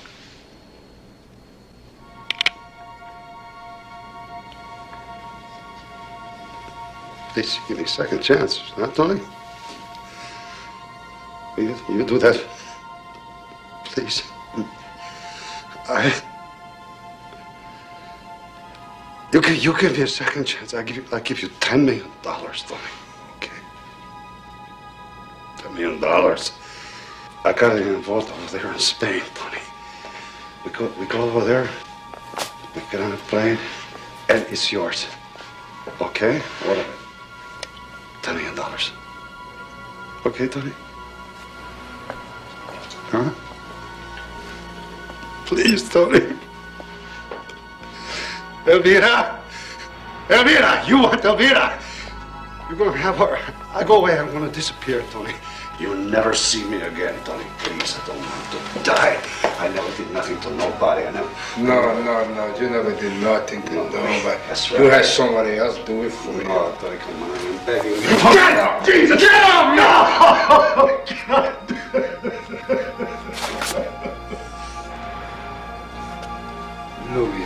No, no, don't kill me, please. Oh, I ain't gonna kill you. Oh, Christ, thank you. Get up. Thank, thank you. Manolo, shoot that piece of chip. No, no, no, no! Frank confesses his involvement at gunpoint and begs for his life, but Tony has Manny shoot him dead before proceeding to kill Bernstein. Ernie over there, sweating bullets, gets a job. so this is a hostile takeover. It's a power grab. Elvira is offered at one point by Frank, which I thought was kind of funny. Yeah, desperate Elvira play. is claimed by Tony. Doesn't seem like she ever has any real agency. She's not really the strongest female character. No, we've it's ever sort seen. of well. This is where I go now. This is the next logical destination. Yeah, and they're about to get married in an upcoming montage. So Did she seem that broke up over the Frank No. death? we touched on this before. There's no real intimacy shown between Tony and Elvira. Never. Even during the montage, which includes their wedding, they do kiss, but it's so clearly and specifically a Hollywood kiss where Uh-huh. you can't actually see their lips touching because of the way they turn. yeah, like I said, there's more romantic chemistry between Tony and Sosa.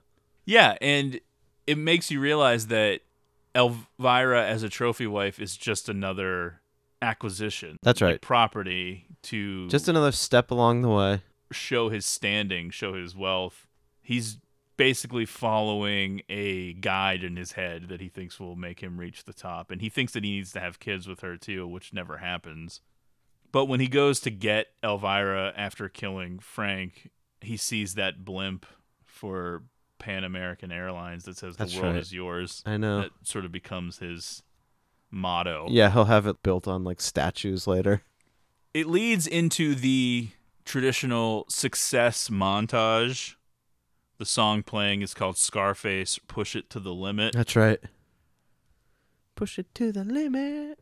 Tony becomes the distributor of Sosa's product, and the cash starts flowing in insane amounts of money. Tony builds a multi million dollar business empire, including a salon for Gina, Montana travel, Montana real estate, all these That's the different thing. things. I know. When I was thinking about Gina's business, I don't know. Do you really think she knows what she's doing with hair? It doesn't matter. He's got to try to clean this money. No, I know, but that's the thing. It had me thinking about all these small well, wasn't businesses. she going to college for cosmetology? He also marries Elvira. it's we always are on the same page. My note: No one seems to be broken up about Frank's untimely demise. Not even mentioned. Yeah, people have moved on real quick. he was like that guy in Dawn of the Dead. They just buried him right in the mall. Tony has a tiger. Tony also constructs a large, heavily guarded estate. And the drug usage is also increasing dramatically. I tried to write my thoughts a little bit on Tony's home. I just put gaudy, vulgar, flashy in an embarrassing way. I know. It stinks. It's so over the top that it screams someone who has money but no class. It just it's embarrassing. Yeah, really. I know that Tony is supposed to have millions of dollars at this point, but I would be embarrassed to live in that house. I would be like, this is horrible. I'd say so. But with money and success comes paranoia. He's got the security cameras. They're always talking about the Diaz brothers, who I guess are rival drug dealers in the era. I know area. it's actually kind of like disappointing that that doesn't become more of the story. He's always worried about the cops and having to pay off cops or cops in the area. Everyone out to fuck him at all times. Oh yeah, paranoia at an all-time high now. Constant marital tension with Elvira. That's the thing like with some of these stories these where it's like a rise from drug trade or whatever, but there's like generally this period of fun where it's like, "Oh, I've hit success."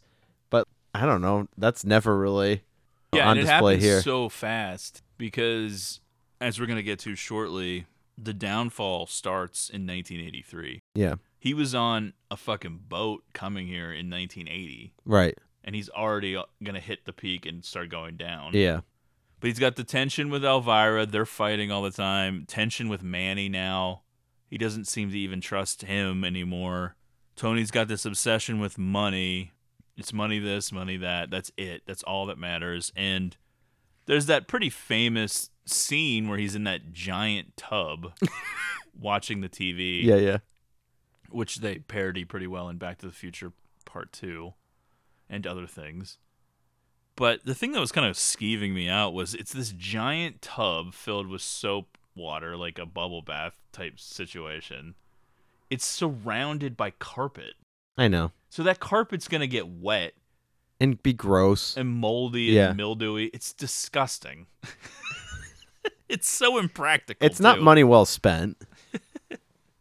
In 1983, as I mentioned, things start going wrong. A money laundering sting operation by federal agents results in Tony being charged with tax evasion and facing a prison sentence, with his lawyers not really able to assist him in the way that he wants. Tony instead has to turn to Sosa. Sosa agrees to use his government connections to keep Tony out of prison but only if Tony helps in the assassination of an activist who is running around exposing Sosa's drug operations. Tony agrees to the deal, and then things come to a head during a dinner at an upscale restaurant. Basically, Tony openly blames Manny for causing his arrest. because Manny was the one who wanted to work with this other bank. Well, it's like how long have you been holding this back? Well, Manny's the one that starts pushing this other guy. True, true, Because yeah. the bank they have been working with wants to charge more interest and all this different stuff. Whatever they're charging, it's a higher percentage. That's now. right. Yeah. There's too much risk involved or whatever. Manny starts bringing up this other guy. It turns out to be not legitimate. It's a sting. It's too good to be true. Yeah, I got to Instead of ten percent or nine percent or whatever, this guy's like four percent. It's like, well, don't you think that sounds too good to be true? Did you get a look at this clock that they got the hidden camera in? Yeah. I mean, dead giveaway. Yeah, there's no 12. Yeah. And then Tony starts taking out his anger on Elvira, who he calls an infertile junkie, Oh boy, polluted womb or something like that. which prompts her to leave him. It's an enormous scene they're making at this restaurant, throwing drinks, shouting, getting up, yelling at each other. They're in this fancy restaurant. what a scene! At one point, at one point, Elvira's complaining about her life and how she can't do anything and she has no friends or whatever. And she's like, I have Nick the pig as a friend. I was thinking, oh man, Nick the pig buried. this is the bad guy speech, which was a big influence on the Scott Hall Razor Ramon character, Oh, by yeah. the way. So what's the big mystery with the Bolivian situation? You gonna tell me what happened with Sosa or what? A lot of bullshit. That's what happened. Politics. Okay. I want you to, to stay down here for a while. Run things for me. Well, I gotta go to New York next week. Okay? Fuck this. I don't like it, man. I don't like this at all. You don't okay? like it? Okay. You the one that got me into this mess in the first place, you know that? Oh, yeah? Yeah, with that fucking Seidelbaum. That right? With Seidelbaum. Man, what, what does Seidelbaum have to do with Sosa? Eh? How do you connect those two? Why are you, you fool? your food? What's wrong with you? I'm not hungry. You're not hungry? You even know about the trial? What did you order it for? I lost my appetite.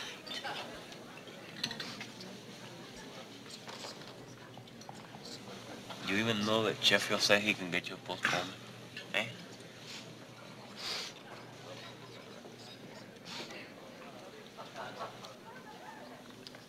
This it? This what it's all about, Manny?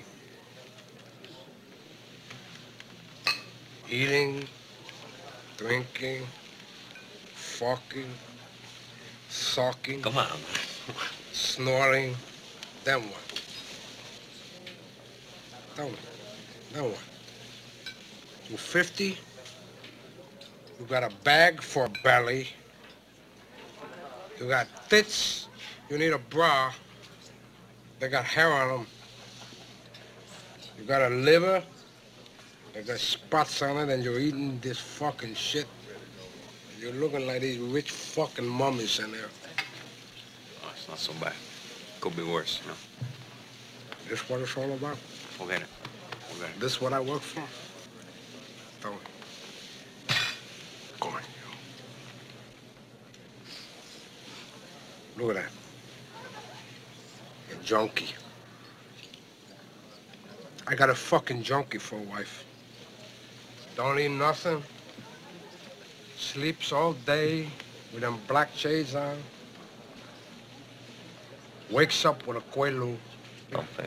And who won't fuck me because she's in a coma. I can't even have a kid with her, man. Her womb is so polluted. I can't even have a fucking little baby with her. I'm not even gonna listen to that. You shouldn't talk like that, you know? How dare you talk to me like that? What makes you so much better than me? What do you do? You do drugs and you kill people. Oh, that's wonderful, Tony. Real contribution to human history. Go ahead. So tell everybody. Come on. You want a kid? Tell the world. What kind of a father do you think you are? Come on. You're gonna drive him to school in the mornings? Are you even gonna be alive by the time the kid goes to school? You don't even know how to be a husband. Get off We have to without having to have your thugs hanging around all the time. Yeah, yeah, it's okay. I have That's Nick, the pig, as a friend. What kind of life is that?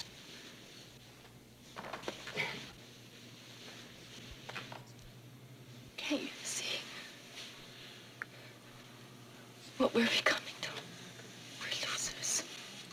We're not winners. Go on, you stone. I'm not stoned. You're stoned. Okay, get out. Take a, No. Come on, come on. No. I'm not going home with you. I'm not going home with anybody. Going home.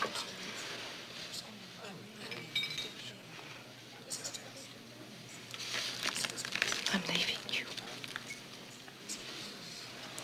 I don't need this shit I'll walk you out. I'll take her home in the cab. Let her go, let her go. Another Quaalude, you're gonna love me again.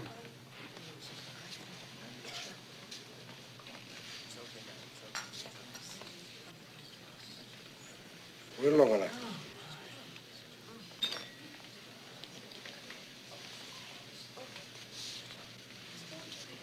You're all a bunch of fucking assholes. You know why? You don't have the guts to be what you want to be. You need people like me.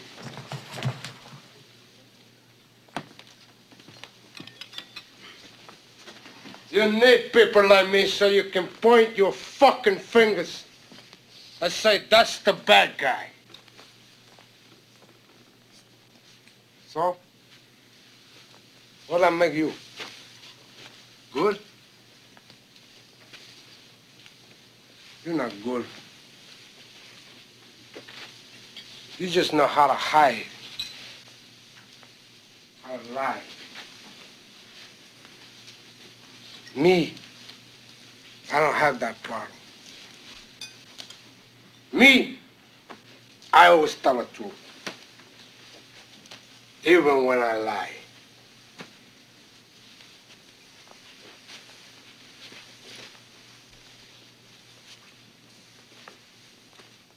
So say good night to the bad guy. Come on. The last time you're gonna see a bad guy like this again, let me tell you. I found it kind of surprising that Elvira exits the picture here and does not return. I know. That's it. She really meant it. She just doesn't strike me as the type of lady that really means it. But she really meant it. It's I'm sort out of of here. like when Selena Gomez leaves Spring Breakers. it's hard to recover. yeah, you're just like, wow, I can't believe she's not going to be in the movie anymore. Yeah, not to strap on our sexism helmets too Uh-huh, hard here, please. but man, what a beautiful woman Totally. Michelle Pfeiffer Yeah. has always been. I know. I definitely feel. I know. Though somehow, like in this world, I don't know. You're like Nick the pig or whatever. Like you're somehow Elvira's friend, and I'm like your even like weirder friend that I, like she won't even be friends with. But we're invited to the wedding, and we just like can't stop talking about Frank. Ultimately, we're fed to the tiger. Like remember she was married to this other dude, and this guy worked for him last week. yeah, what's going on? This feels suspicious. Right. Yeah, there's almost zero police investigation of any murder in this movie. Yeah, yeah. They're only concerned with busting them for drugs, and it's like, well, they're And killing money. a lot of Right. people too. In order to fulfill his end of the deal with Sosa, Tony travels to New York City to carry out the assassination with Sosa's henchman Alberto, nicknamed Shadow. People would recognize this guy from Breaking Bad, things like that. Oh yeah. Shadow plants a radio controlled bomb under the activist's car.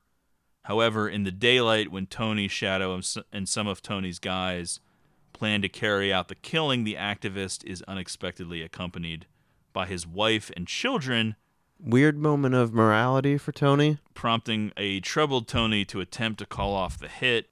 They follow the car anyway, and Shadow refuses to back down, fully intending to go through with it anyway, but Tony can't bring himself to be a part of it and shoots Shadow in the head before he can detonate the bomb. I love that they just he just shoots this dude. His blood and brains all over the window of the car. They're in like a busy New York City street in the middle of the day. no one's noticing I this know. apparently. Yeah, it is a, a moment of conscience from a character that seems sociopathic at times, but Yeah. he has a limit, I guess. I don't know. He has some sort of sentimental feeling towards family. Yeah, something that he was unable to accomplish with Elvira, something that he has a weird relationship with his own family. Yeah. I don't know. When Tony returns to Miami, it's a shitstorm. Everything is unraveling all at once. Sosa is enraged, promising retribution for allowing the activist to give his speech at the UN. Furthermore, the bomb was discovered under his car, and he now has increased security, making him untouchable. Tony's mother keeps calling. Gina's disappeared, and she needs Tony to go find her. Coincidentally, Manny's also MIA. Elvira, still not calling. No. he keeps asking if Elvira's calling. No, not calling. Zero calls received. Coke usage up significantly. I'd say so. Yeah, just, just- burying his face in piles of cocaine. Just all spread across the table. At his mother's behest and provided with an address from her, Tony tracks down Gina and finds her with Manny. He disappears into one of those Gina related blind rages and shoots Manny dead, only for Gina to run down the stairs to reveal that she and Manny had married just yesterday Yeah. and were going to surprise Tony. I got to tell you, I don't think that he would have reacted well to that surprise. I don't think that that would have made it better. Well, yeah. I think what they're that sense? kind of going for is the idea that marrying her is different than trying to fuck her, and Sure. that's a different thing. But yeah, does I- but- Tony seem like he enjoys surprises of any kind? No. Obviously, they were going to have to work up to some way of telling him. Yeah. But it all blew up in their face. I would like it if he was just like, "Well, don't I feel like a horse's ass?" Yeah. As Manny's laying there dying. It was just an honest time you were just having up there. Tony basically goes catatonic. Mm-hmm. His men grab Gina and they all return to his estate. Tony escapes into a massive cocaine binge. I was about to criticize sort of what goes on with his home security here, but they point out earlier that Manny, head of security, no longer in the picture, so everyone else just complete dopes. Yeah, plus who knows how good Yeah. they were anyway. They're This- being overrun here. It's so many guys. Dude, I know. Sosa's men surreptitiously begin to invade the grounds, killing all of Tony's guards. But there's a lot of guys that get snuck up on initially. Steven Spielberg and De Palma had been friends since the two began making studio films in the mid 70s, and they made a habit of visiting each other's sets. Spielberg was on hand for one of the days of shooting the Colombians' initial attack on Tony Montana's house at the end of the film, so De Palma let Spielberg direct the low angle shot where the attackers first enter the house. So, yes, there's one shot in the film directed by Spielberg. Wow. Sosa's men have fully breached the perimeters and are seemingly running amok, primed to make their move when Gina enters Tony's office Mm. and accuses him of wanting her for himself. An uncomfortable moment for me. Yeah, pretty much. Yeah. When he gets back from New York, she's only wearing panties and a robe with it open where her breasts are almost exposed. Yeah. That's pretty much the look she's rocking from her own love nest with Manny all the way to this point. She walks in sort of seductively, finally addressing the elephant in the room that we've all been on. thinking about. Well, yeah. At first, Like, what is the deal here, Tony? you do think that he's overprotective of his sister, but it is weird because he didn't even see her for five years. And he does seem blown away by how she's matured. Like he won't shut up about it. I do think that they are playing with a little bit of a an incestuous thing here, but I don't know what it means or what the extent of it even is. But you don't have Gina come into the room here dressed like this, saying these lines if you're not flirting with that idea, I, obviously. well, yeah. I don't really know what to make of it. It's strange. I guess he just has this sexual attraction to his sister that is added to the story for some reason that's never really fully explained. I don't know why. I don't know. De Palma was like, "We need this angle. It adds depth to the character." Yeah, I think Stone initially didn't have it, but then when he found out De Palma was the director, he was like, "All right, well, this guy's a fucking creep. He wants something weird like this."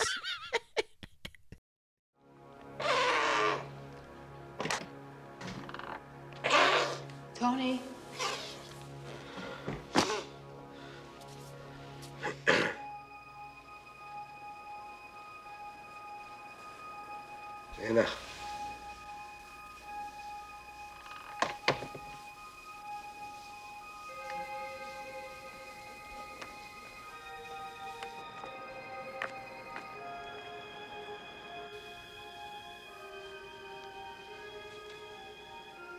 This what you want, Tony?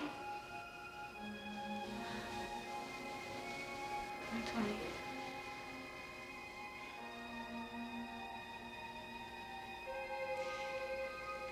You can't stand for another man to be touching me. So you want me, Tony, huh? Huh? What's it, Tony? Oh, is that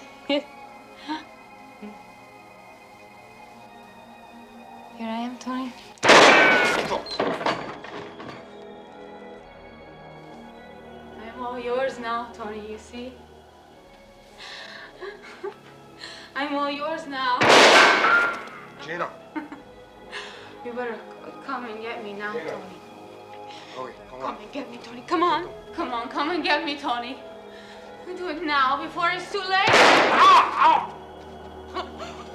Ow! Oh, come on, Tony. Oh, come on, Tony. Fuck me, huh? Fuck me, Tony. Tina! Fuck me, Tony. Come on and just fuck me!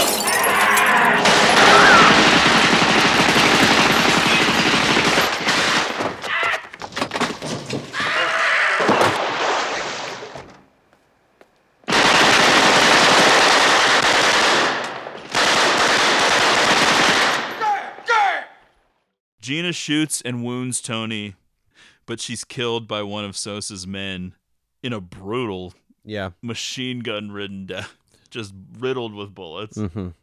Tony grabs that guy, throws him off the balcony into a pool, and then shoots him a bunch of times. Yeah, a lot of bullets fired in this final sequence here. But most of Tony's men are dead or will be shortly, and he sees the invasion happening now on the security cameras. The prop firearms were equipped with electronic synchronizing devices so that they would only fire when the camera shutter was open. The result was that the gun's muzzle flashes are much more visible and consistent than in most films, which, if you do notice, there is like a little bit more life to it than a lot of films from true. this era Yeah. with the guns. So what we have here is portrait of a pathetic man Uh-huh. Mumbling to Gina's lifeless bloody body. Yikes. Begging her not to be mad at him, saying he loves Manny. Oh boy. Just completely out of it. Uh-huh. He successfully managed to destroy anything in his life worth caring about. Obviously, Frank was an asshole and a hypocrite, but Tony didn't listen, and look what it cost him. That's right. As Sosa's men gather outside his office door, Tony deploys a grenade launcher equipped rifle against the invaders. He kills many, but also suffers a ludicrous amount of gunshot wounds, Yeah. taunting his would be assassins as he does. I'm certainly not going to do the say hello to my little friend line, but one thing that always jumps out to me watching this movie is I feel like it's often quoted in a different delivery. He's almost saying it like he's out of breath, you know? Yeah. But it is iconic. You want to play games? Okay. I'll play with you. Come on. Okay. Do you want to play rough? Okay. Uno. Say hello to my little friend. Okay. You want to play rough? Okay. God. Okay. You like that? Huh? You want more? Okay.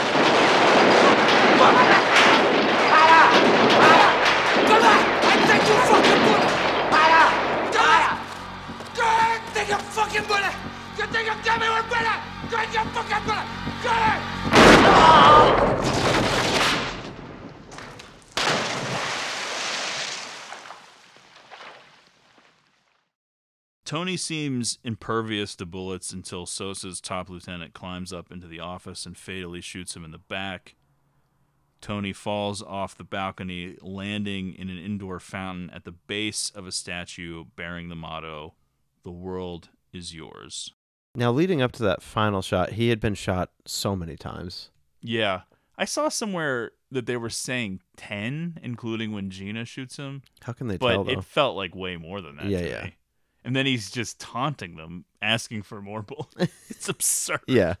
When Tony Montana dies, the Globe says the world is yours, which is what flashed on a billboard when Tony Camonte, Paul Muni, died in the original Scarface in 1932, as well as what the blimp displays earlier in the film. Mhm. In the final shootout sequence, Al Pacino grabs the gun by the barrel. Although only blanks were used, his hand was badly burned and production had to be shut down for a few weeks. The production used that time to film the final gun battle sequence from numerous angles using numerous cameras. See, that's the part of movie making I would really enjoy when they're like, "Oh, we got to shut down production for three weeks." I'd be like, "Hell yeah, we're not doing shit." Even though the the budget is ballooning by the day. well, that's for somebody else to worry about. And so, yes, it's a predictable and bloody end to the story of Tony Montana. I do think that one of the video games picks it up as if he doesn't die, and then you have to rebuild your empire and get revenge Wow. on Sosa and everything. But I don't know how you wouldn't die. Yeah.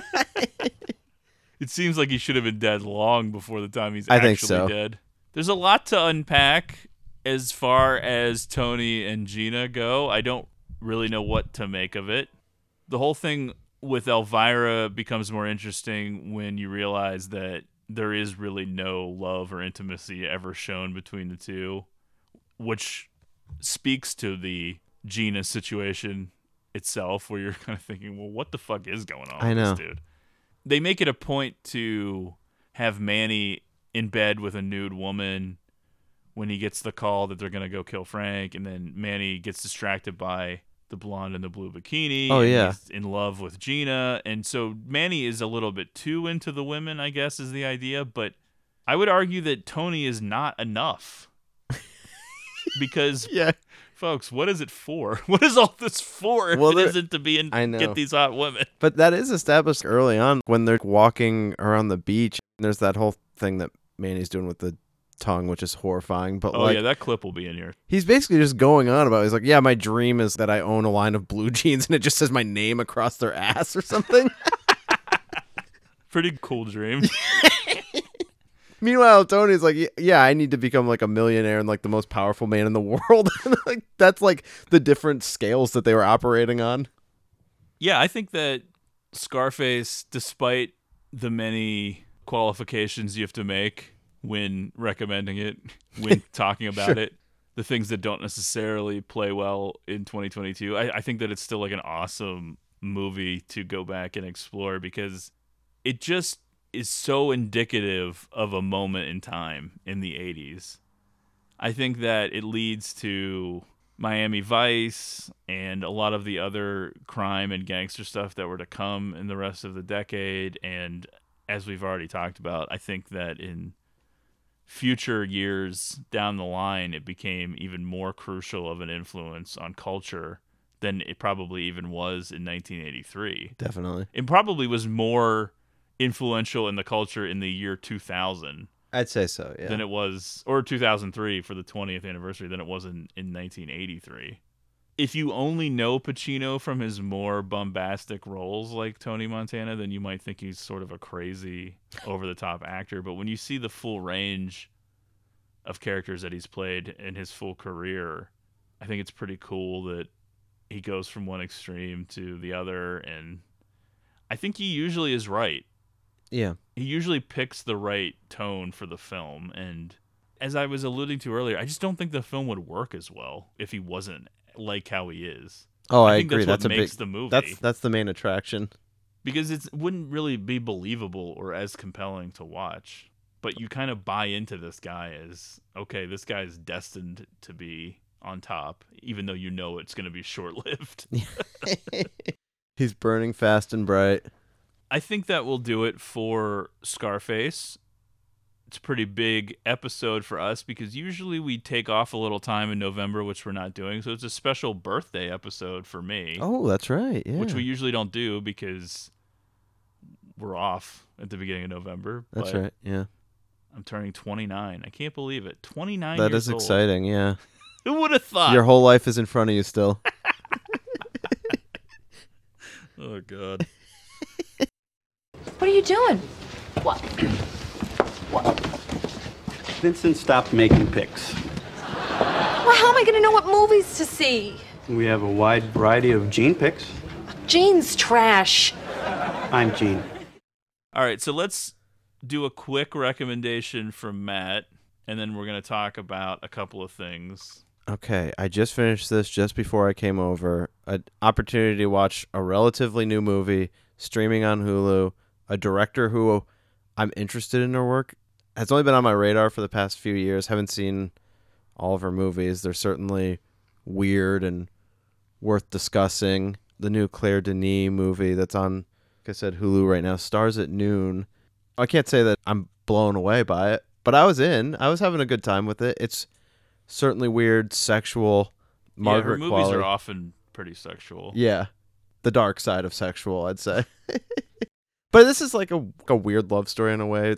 Margaret Qualley, that dude that Taylor Swift is dating, is like the male lead in it. But like Benny Safdie and John C. Reilly with a brief appearance in it too. All right. I'll just say it, it's weird, but I was enjoying the ride.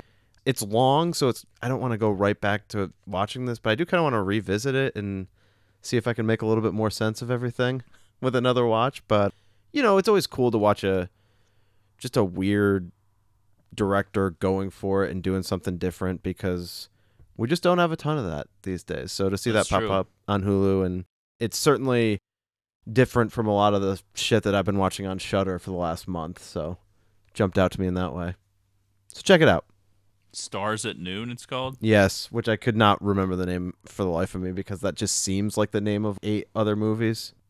I wanted to talk a little bit about a film that I can't recommend because it's, I believe, only available on VHS. I don't think that they ever released it on DVD or anything like that, and it's definitely not on streaming anywhere. It's called Lady Beware, Mm. which I think is from 1987, and it stars Diane Lane. Speaking of Alone by Heart. I know. Yeah. She has had an interesting career. A lot of her filmography is only available on VHS, especially from the 80s. She had a run of like she worked with Coppola a bunch of times. Yeah. You have The Outsiders, Rumblefish. Rumblefish, Cotton Club, and then later Jack. Right. But outside of her collaborations with Coppola, it's a real weird beginning to her career that's all over the map.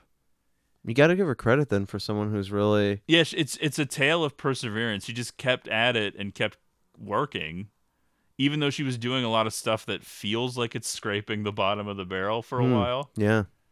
And then by the end of the '90s into the early 2000s, she's kind of back as like a legitimate actress. I guess I don't know. It's hard to say because a lot of stuff that she was in, I just I had never heard of. But anyway, Lady Beware is such an insane movie that I don't even really know how to explain it. I just wanted to talk about it because it reminded me of the absurdity of a roadhouse or something which takes a bouncer and acts like he's famous and it's it it's not Never that she's gets old. famous but th- here's the description on IM- IMDb for Lady Beware cute Katya Katya is her name Katya K A T Y A starts as a window dresser at a Pittsburgh department store she dates a reporter a fan stalks her and is increasingly nasty. That doesn't really tell the full story, but it hints at it. Oh yeah. Her full time career is just doing window displays at a department store, which I would imagine that that is just handed to somebody who already works at the store and say, "Put these mannequins." That's like the there." same as like the key holder. but it's treated as if it's an artistic pursuit. Like, Yeah. and she's got mannequins in her loft apartment that she practices these sets, and she's like an artist. And I have to say that her window displays were kind of interesting, Mm-hmm. but they don't really sell any products. It would just be some weird scene of something happening. I, I don't really know how to explain it. But since we talked about Pittsburgh with Dawn of the Dead recently, I bought this VHS just because I was trying to watch some of Diane Lane's old movies. I had no idea this movie was set in Pittsburgh. It blew me away. It was hilarious to me. I recognized so many places in it. Oh, dude. You know who would be loving this movie is friggin' Lindsay. Anything that there's like regional Pittsburgh references, uh, particularly Horne's department store. Yeah. Her mind would be like blown right now. Yeah, you can definitely recognize some of the bridges and some of the locations and stuff. It's not a great movie. It was taken away from the director so that the studio could recut it to have more nudity and be more of an erotic thriller. I don't really understand the love story part of it, but I guess it's just that she's in a relationship and that that sort of fuels the stalker guy or whatever, but I don't know. I just wanted to talk about it a little bit to reiterate the idea that physical media is something that you should latch onto. I got a TV VCR combo that I put next to my bed, and that's why I bought some VHS tapes. Because there are movies like that that only exist on VHS now because they just never have been advanced any further. Right. And no, I wouldn't say Lady Beware is a must watch like classic film, but am Home I run, am I happy stars. I watched it? Yes. I'm very happy I watched it.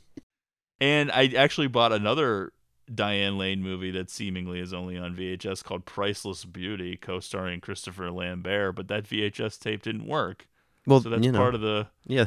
crapshoot when you get back into that world. Sometimes it's gonna happen. It's just straight static. Right. Nothing else. All right. That's not really a recommendation. I just wanted to mention it. You can't really, unless you have a VCR and you want to buy the tape off of eBay. That was a, a psych out. So I wanted to talk a little bit about the news that we're getting a Friday the 13th prequel series called Crystal Lake. It's going to be on Peacock and it's from Bryan Fuller, who I had to look up. But A has- Fuller House. yeah, I wish. Who has done a lot of TV, Star Trek. He was the creator of Pushing Daisies, was it? Okay, Something like that. alright, yeah. Bunch of different shows, and A24 is involved. This is coming on the heels of this protracted legal battle over who owns the rights to Friday the 13th and Jason and all this stupid shit. It doesn't seem like we're any closer to another movie happening, but I guess this TV situation is allowed to go forward. It is interesting because it does seem like they are going to be allowed to use anything from the Friday the 13th films. Like it, it it's not one of those things where they're not allowed to mention Jason or something. So I do think that they could advance the show if it is a hit and lasts. I don't have a ton of faith that something on Peacock is going to catch on and become a thing, but All you right. never know, I guess. Mm-hmm. Here's hoping. I know that most things suck. Yes, And I complain confirmed. about most things that are new. And everything ultimately is a letdown. But for whatever reason in my head, I think of Friday the 13th as the perfect playground to experiment with something because who cares if it sucks? You're not gonna ruin its legacy. Yeah. We did our If Jason X didn't ruin the legacy. if we we did our give us a second last year and a lot of the movies are fun and Yeah. enjoyable but i never feel that attached to it I agree. oddly i can put on any of them at any time and watch it and they're almost like comfort movies in a weird way but i don't have that much emotional investment in it i'm not going to be so furious if crystal lake the show sucks This is unacceptable. so in that sense, Yeah. it feels like the perfect thing to push forward. If it was a I don't know how you would do this, but like a Halloween show or even I guess Nightmare on Elm Street I don't have that much attachment to either since most of them suck, but I don't know. There's certain things where you'd be like kind of rolling your eyes at it, but for some reason, this Crystal Lake thing, I don't know what they're gonna do with it. I don't want know what the plan is exactly because we all know kind of what the story is from the original, where these Yeah. camp counselors let a boy drown, the mother gets revenge eventually. We kind of already know that, so I'm sure there'll be something to shake it up. But I don't know. For whatever reason, I think that it could be fun. I think it's probably just goes back to is this being set at a camp? It's like yes. It's like well we're in. I'll probably watch one episode and then not stick with. I'll like it and then not stick with it. Yeah, that just- happens a lot, especially when it's streaming on something random Yeah. like Peacock, because you never even think about going back. I know. It's really hard to get that footing in after all these other things have been too well established. You just led me down a path thinking about like some Halloween series, but like with all the ridiculous timelines in Halloween. Okay, well, Halloween one and three happened, and that's it. and you're like, what the fuck? In Halloween three, Michael Myers is a fictional character. Yeah, he's a, in a commercial. no, I think it would be cool if they did a Halloween series where they approached it like it was a Marvel thing or DC thing, and it was like Crisis of Infinite Earths. Yeah. and they like act like all of the timelines are real somewhere. well, I rewatched Halloween H2O on Halloween this year, and I was wondering if Halloween H2O was sort of nodding to the alternate timeline where they are saying she faked her death in a car crash. Now, you can't say that the events of 4, 5, and 6 would have still happened because in that timeline in H2O, we haven't seen Michael Myers supposedly in 20 years. Like he's just been gone. True, yes. And he didn't show back up and kill And get like those other people. murdered by a town, and then have some sort of weird run-in with Paul Rudd. Yeah, like that whole thing didn't happen. But the article about Laurie being in a car crash and all that stuff, it seemed like reminiscent of what they try to pass off in four. Yeah. like what happened to her. I never really considered that, but I guess it doesn't really make sense because the events of those movies wouldn't have happened. I don't know. Yeah. Anyway, that's the thing about this podcast. We really just want to talk about the same three subjects over and over again. Everybody's just like, enough. We know that the Oscars stink. We know that the t- Halloween has a bunch of timelines. And that you guys haven't liked a movie in 20 years. we don't like any new movies. I know. no, that's not true. I know. You just recommended some new movie. Yeah, that's right. I think it was based off of the Paris Hilton song "Stars Are Blind." I know that's the thing that I. That's the type of stuff that pops in your head. That's why I couldn't keep the title straight. Folks, You get it. Thanks for listening. Follow us on Twitter at Greatest Pod and make sure you subscribe to the podcast on Apple Podcasts, Podbean, etc. Give us a rating and review on Apple Podcasts. If you'd like a free sticker from us, let us know on Twitter. And you can find me at Zach1983 on Letterboxd, and you can find Matt at Matt Crosby. Mm-hmm. We'll be back next week. We're going to have a fairly regular schedule, but I think for people who have been listening to the show for a while know we like to throw holiday episodes at you. So the the, the schedule will be what it is, but we're going to have a little treats for the Oh, rest sure. of the year on the Yeah. holidays and whatnot. You know how it is. So thanks for sticking with us. Hope you enjoyed Greatest October. Hope you stick around. We got a big end of the year. We're marching towards episode number 300, which will be exciting. Definitely. Who would have thought? All right. We'll talk to you next week.